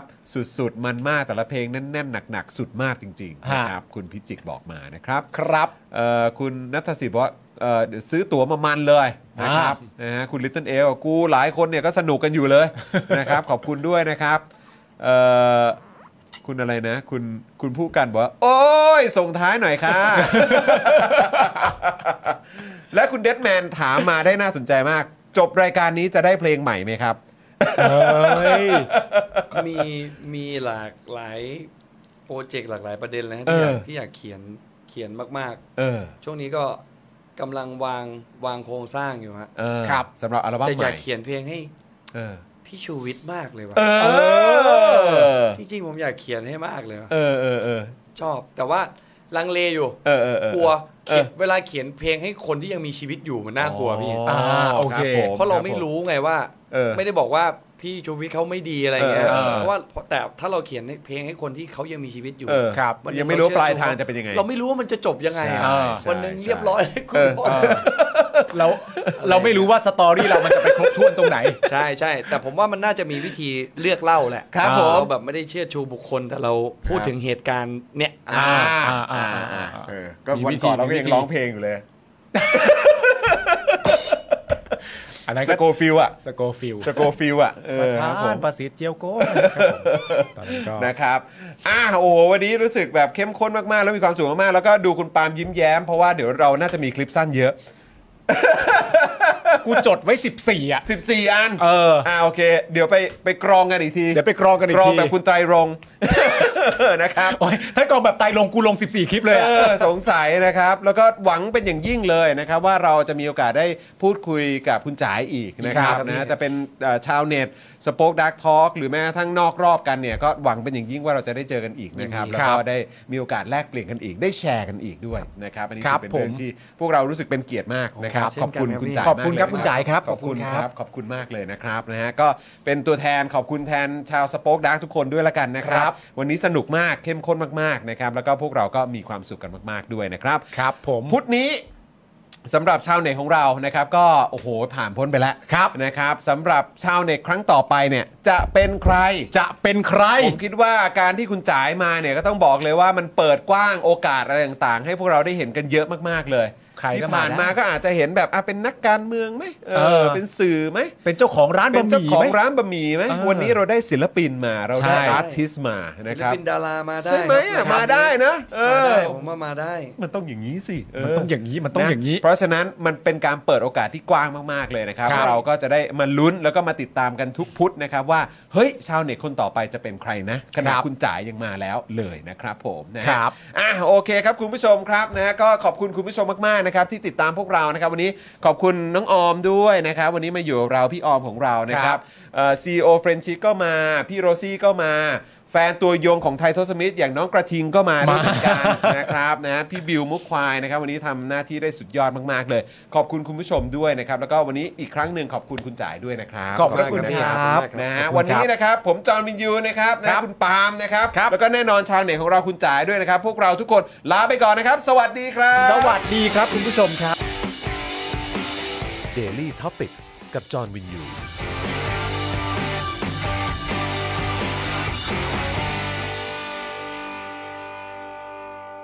ซัพพอร์เตอร์ ซัพพอร์เตอร์ พวกเราอยากได้ซัพพอร์เตอร์ ซัพพอร์เตอร์ ซัพพอร์เตอร์ พวกเราอยากได้ซัพพอร์เตอร์ ไม่มีเงินก็ไม่เป็นไร แต่ถ้ามีเงิน สมัครซัพพอร์เตอร์ ซัพพอร์เตอร์ ซัพพอร์เตอร์ พวกเราอยากได้ซัพพอร์เตอร์ ซัพพอร์เตอร์ ซัพพอร์เตอร์ พวกเราอยากได้ซัพพอร์เตอร์ กดง่ายง่ายๆแค่กดจอยด้านล่าง หรือว่ากด subscribe ไปด้วยสมัครกันหน่อย ซัพพอร์เตอร์ ซัพพอร์เตอร์ พวกเราอยากได้ซัพพอร์เตอร์ ซัพพอร์เตอร์ ซัพพอร์เตอร์ พวกเราอยากได้ซัพพอร์เตอร์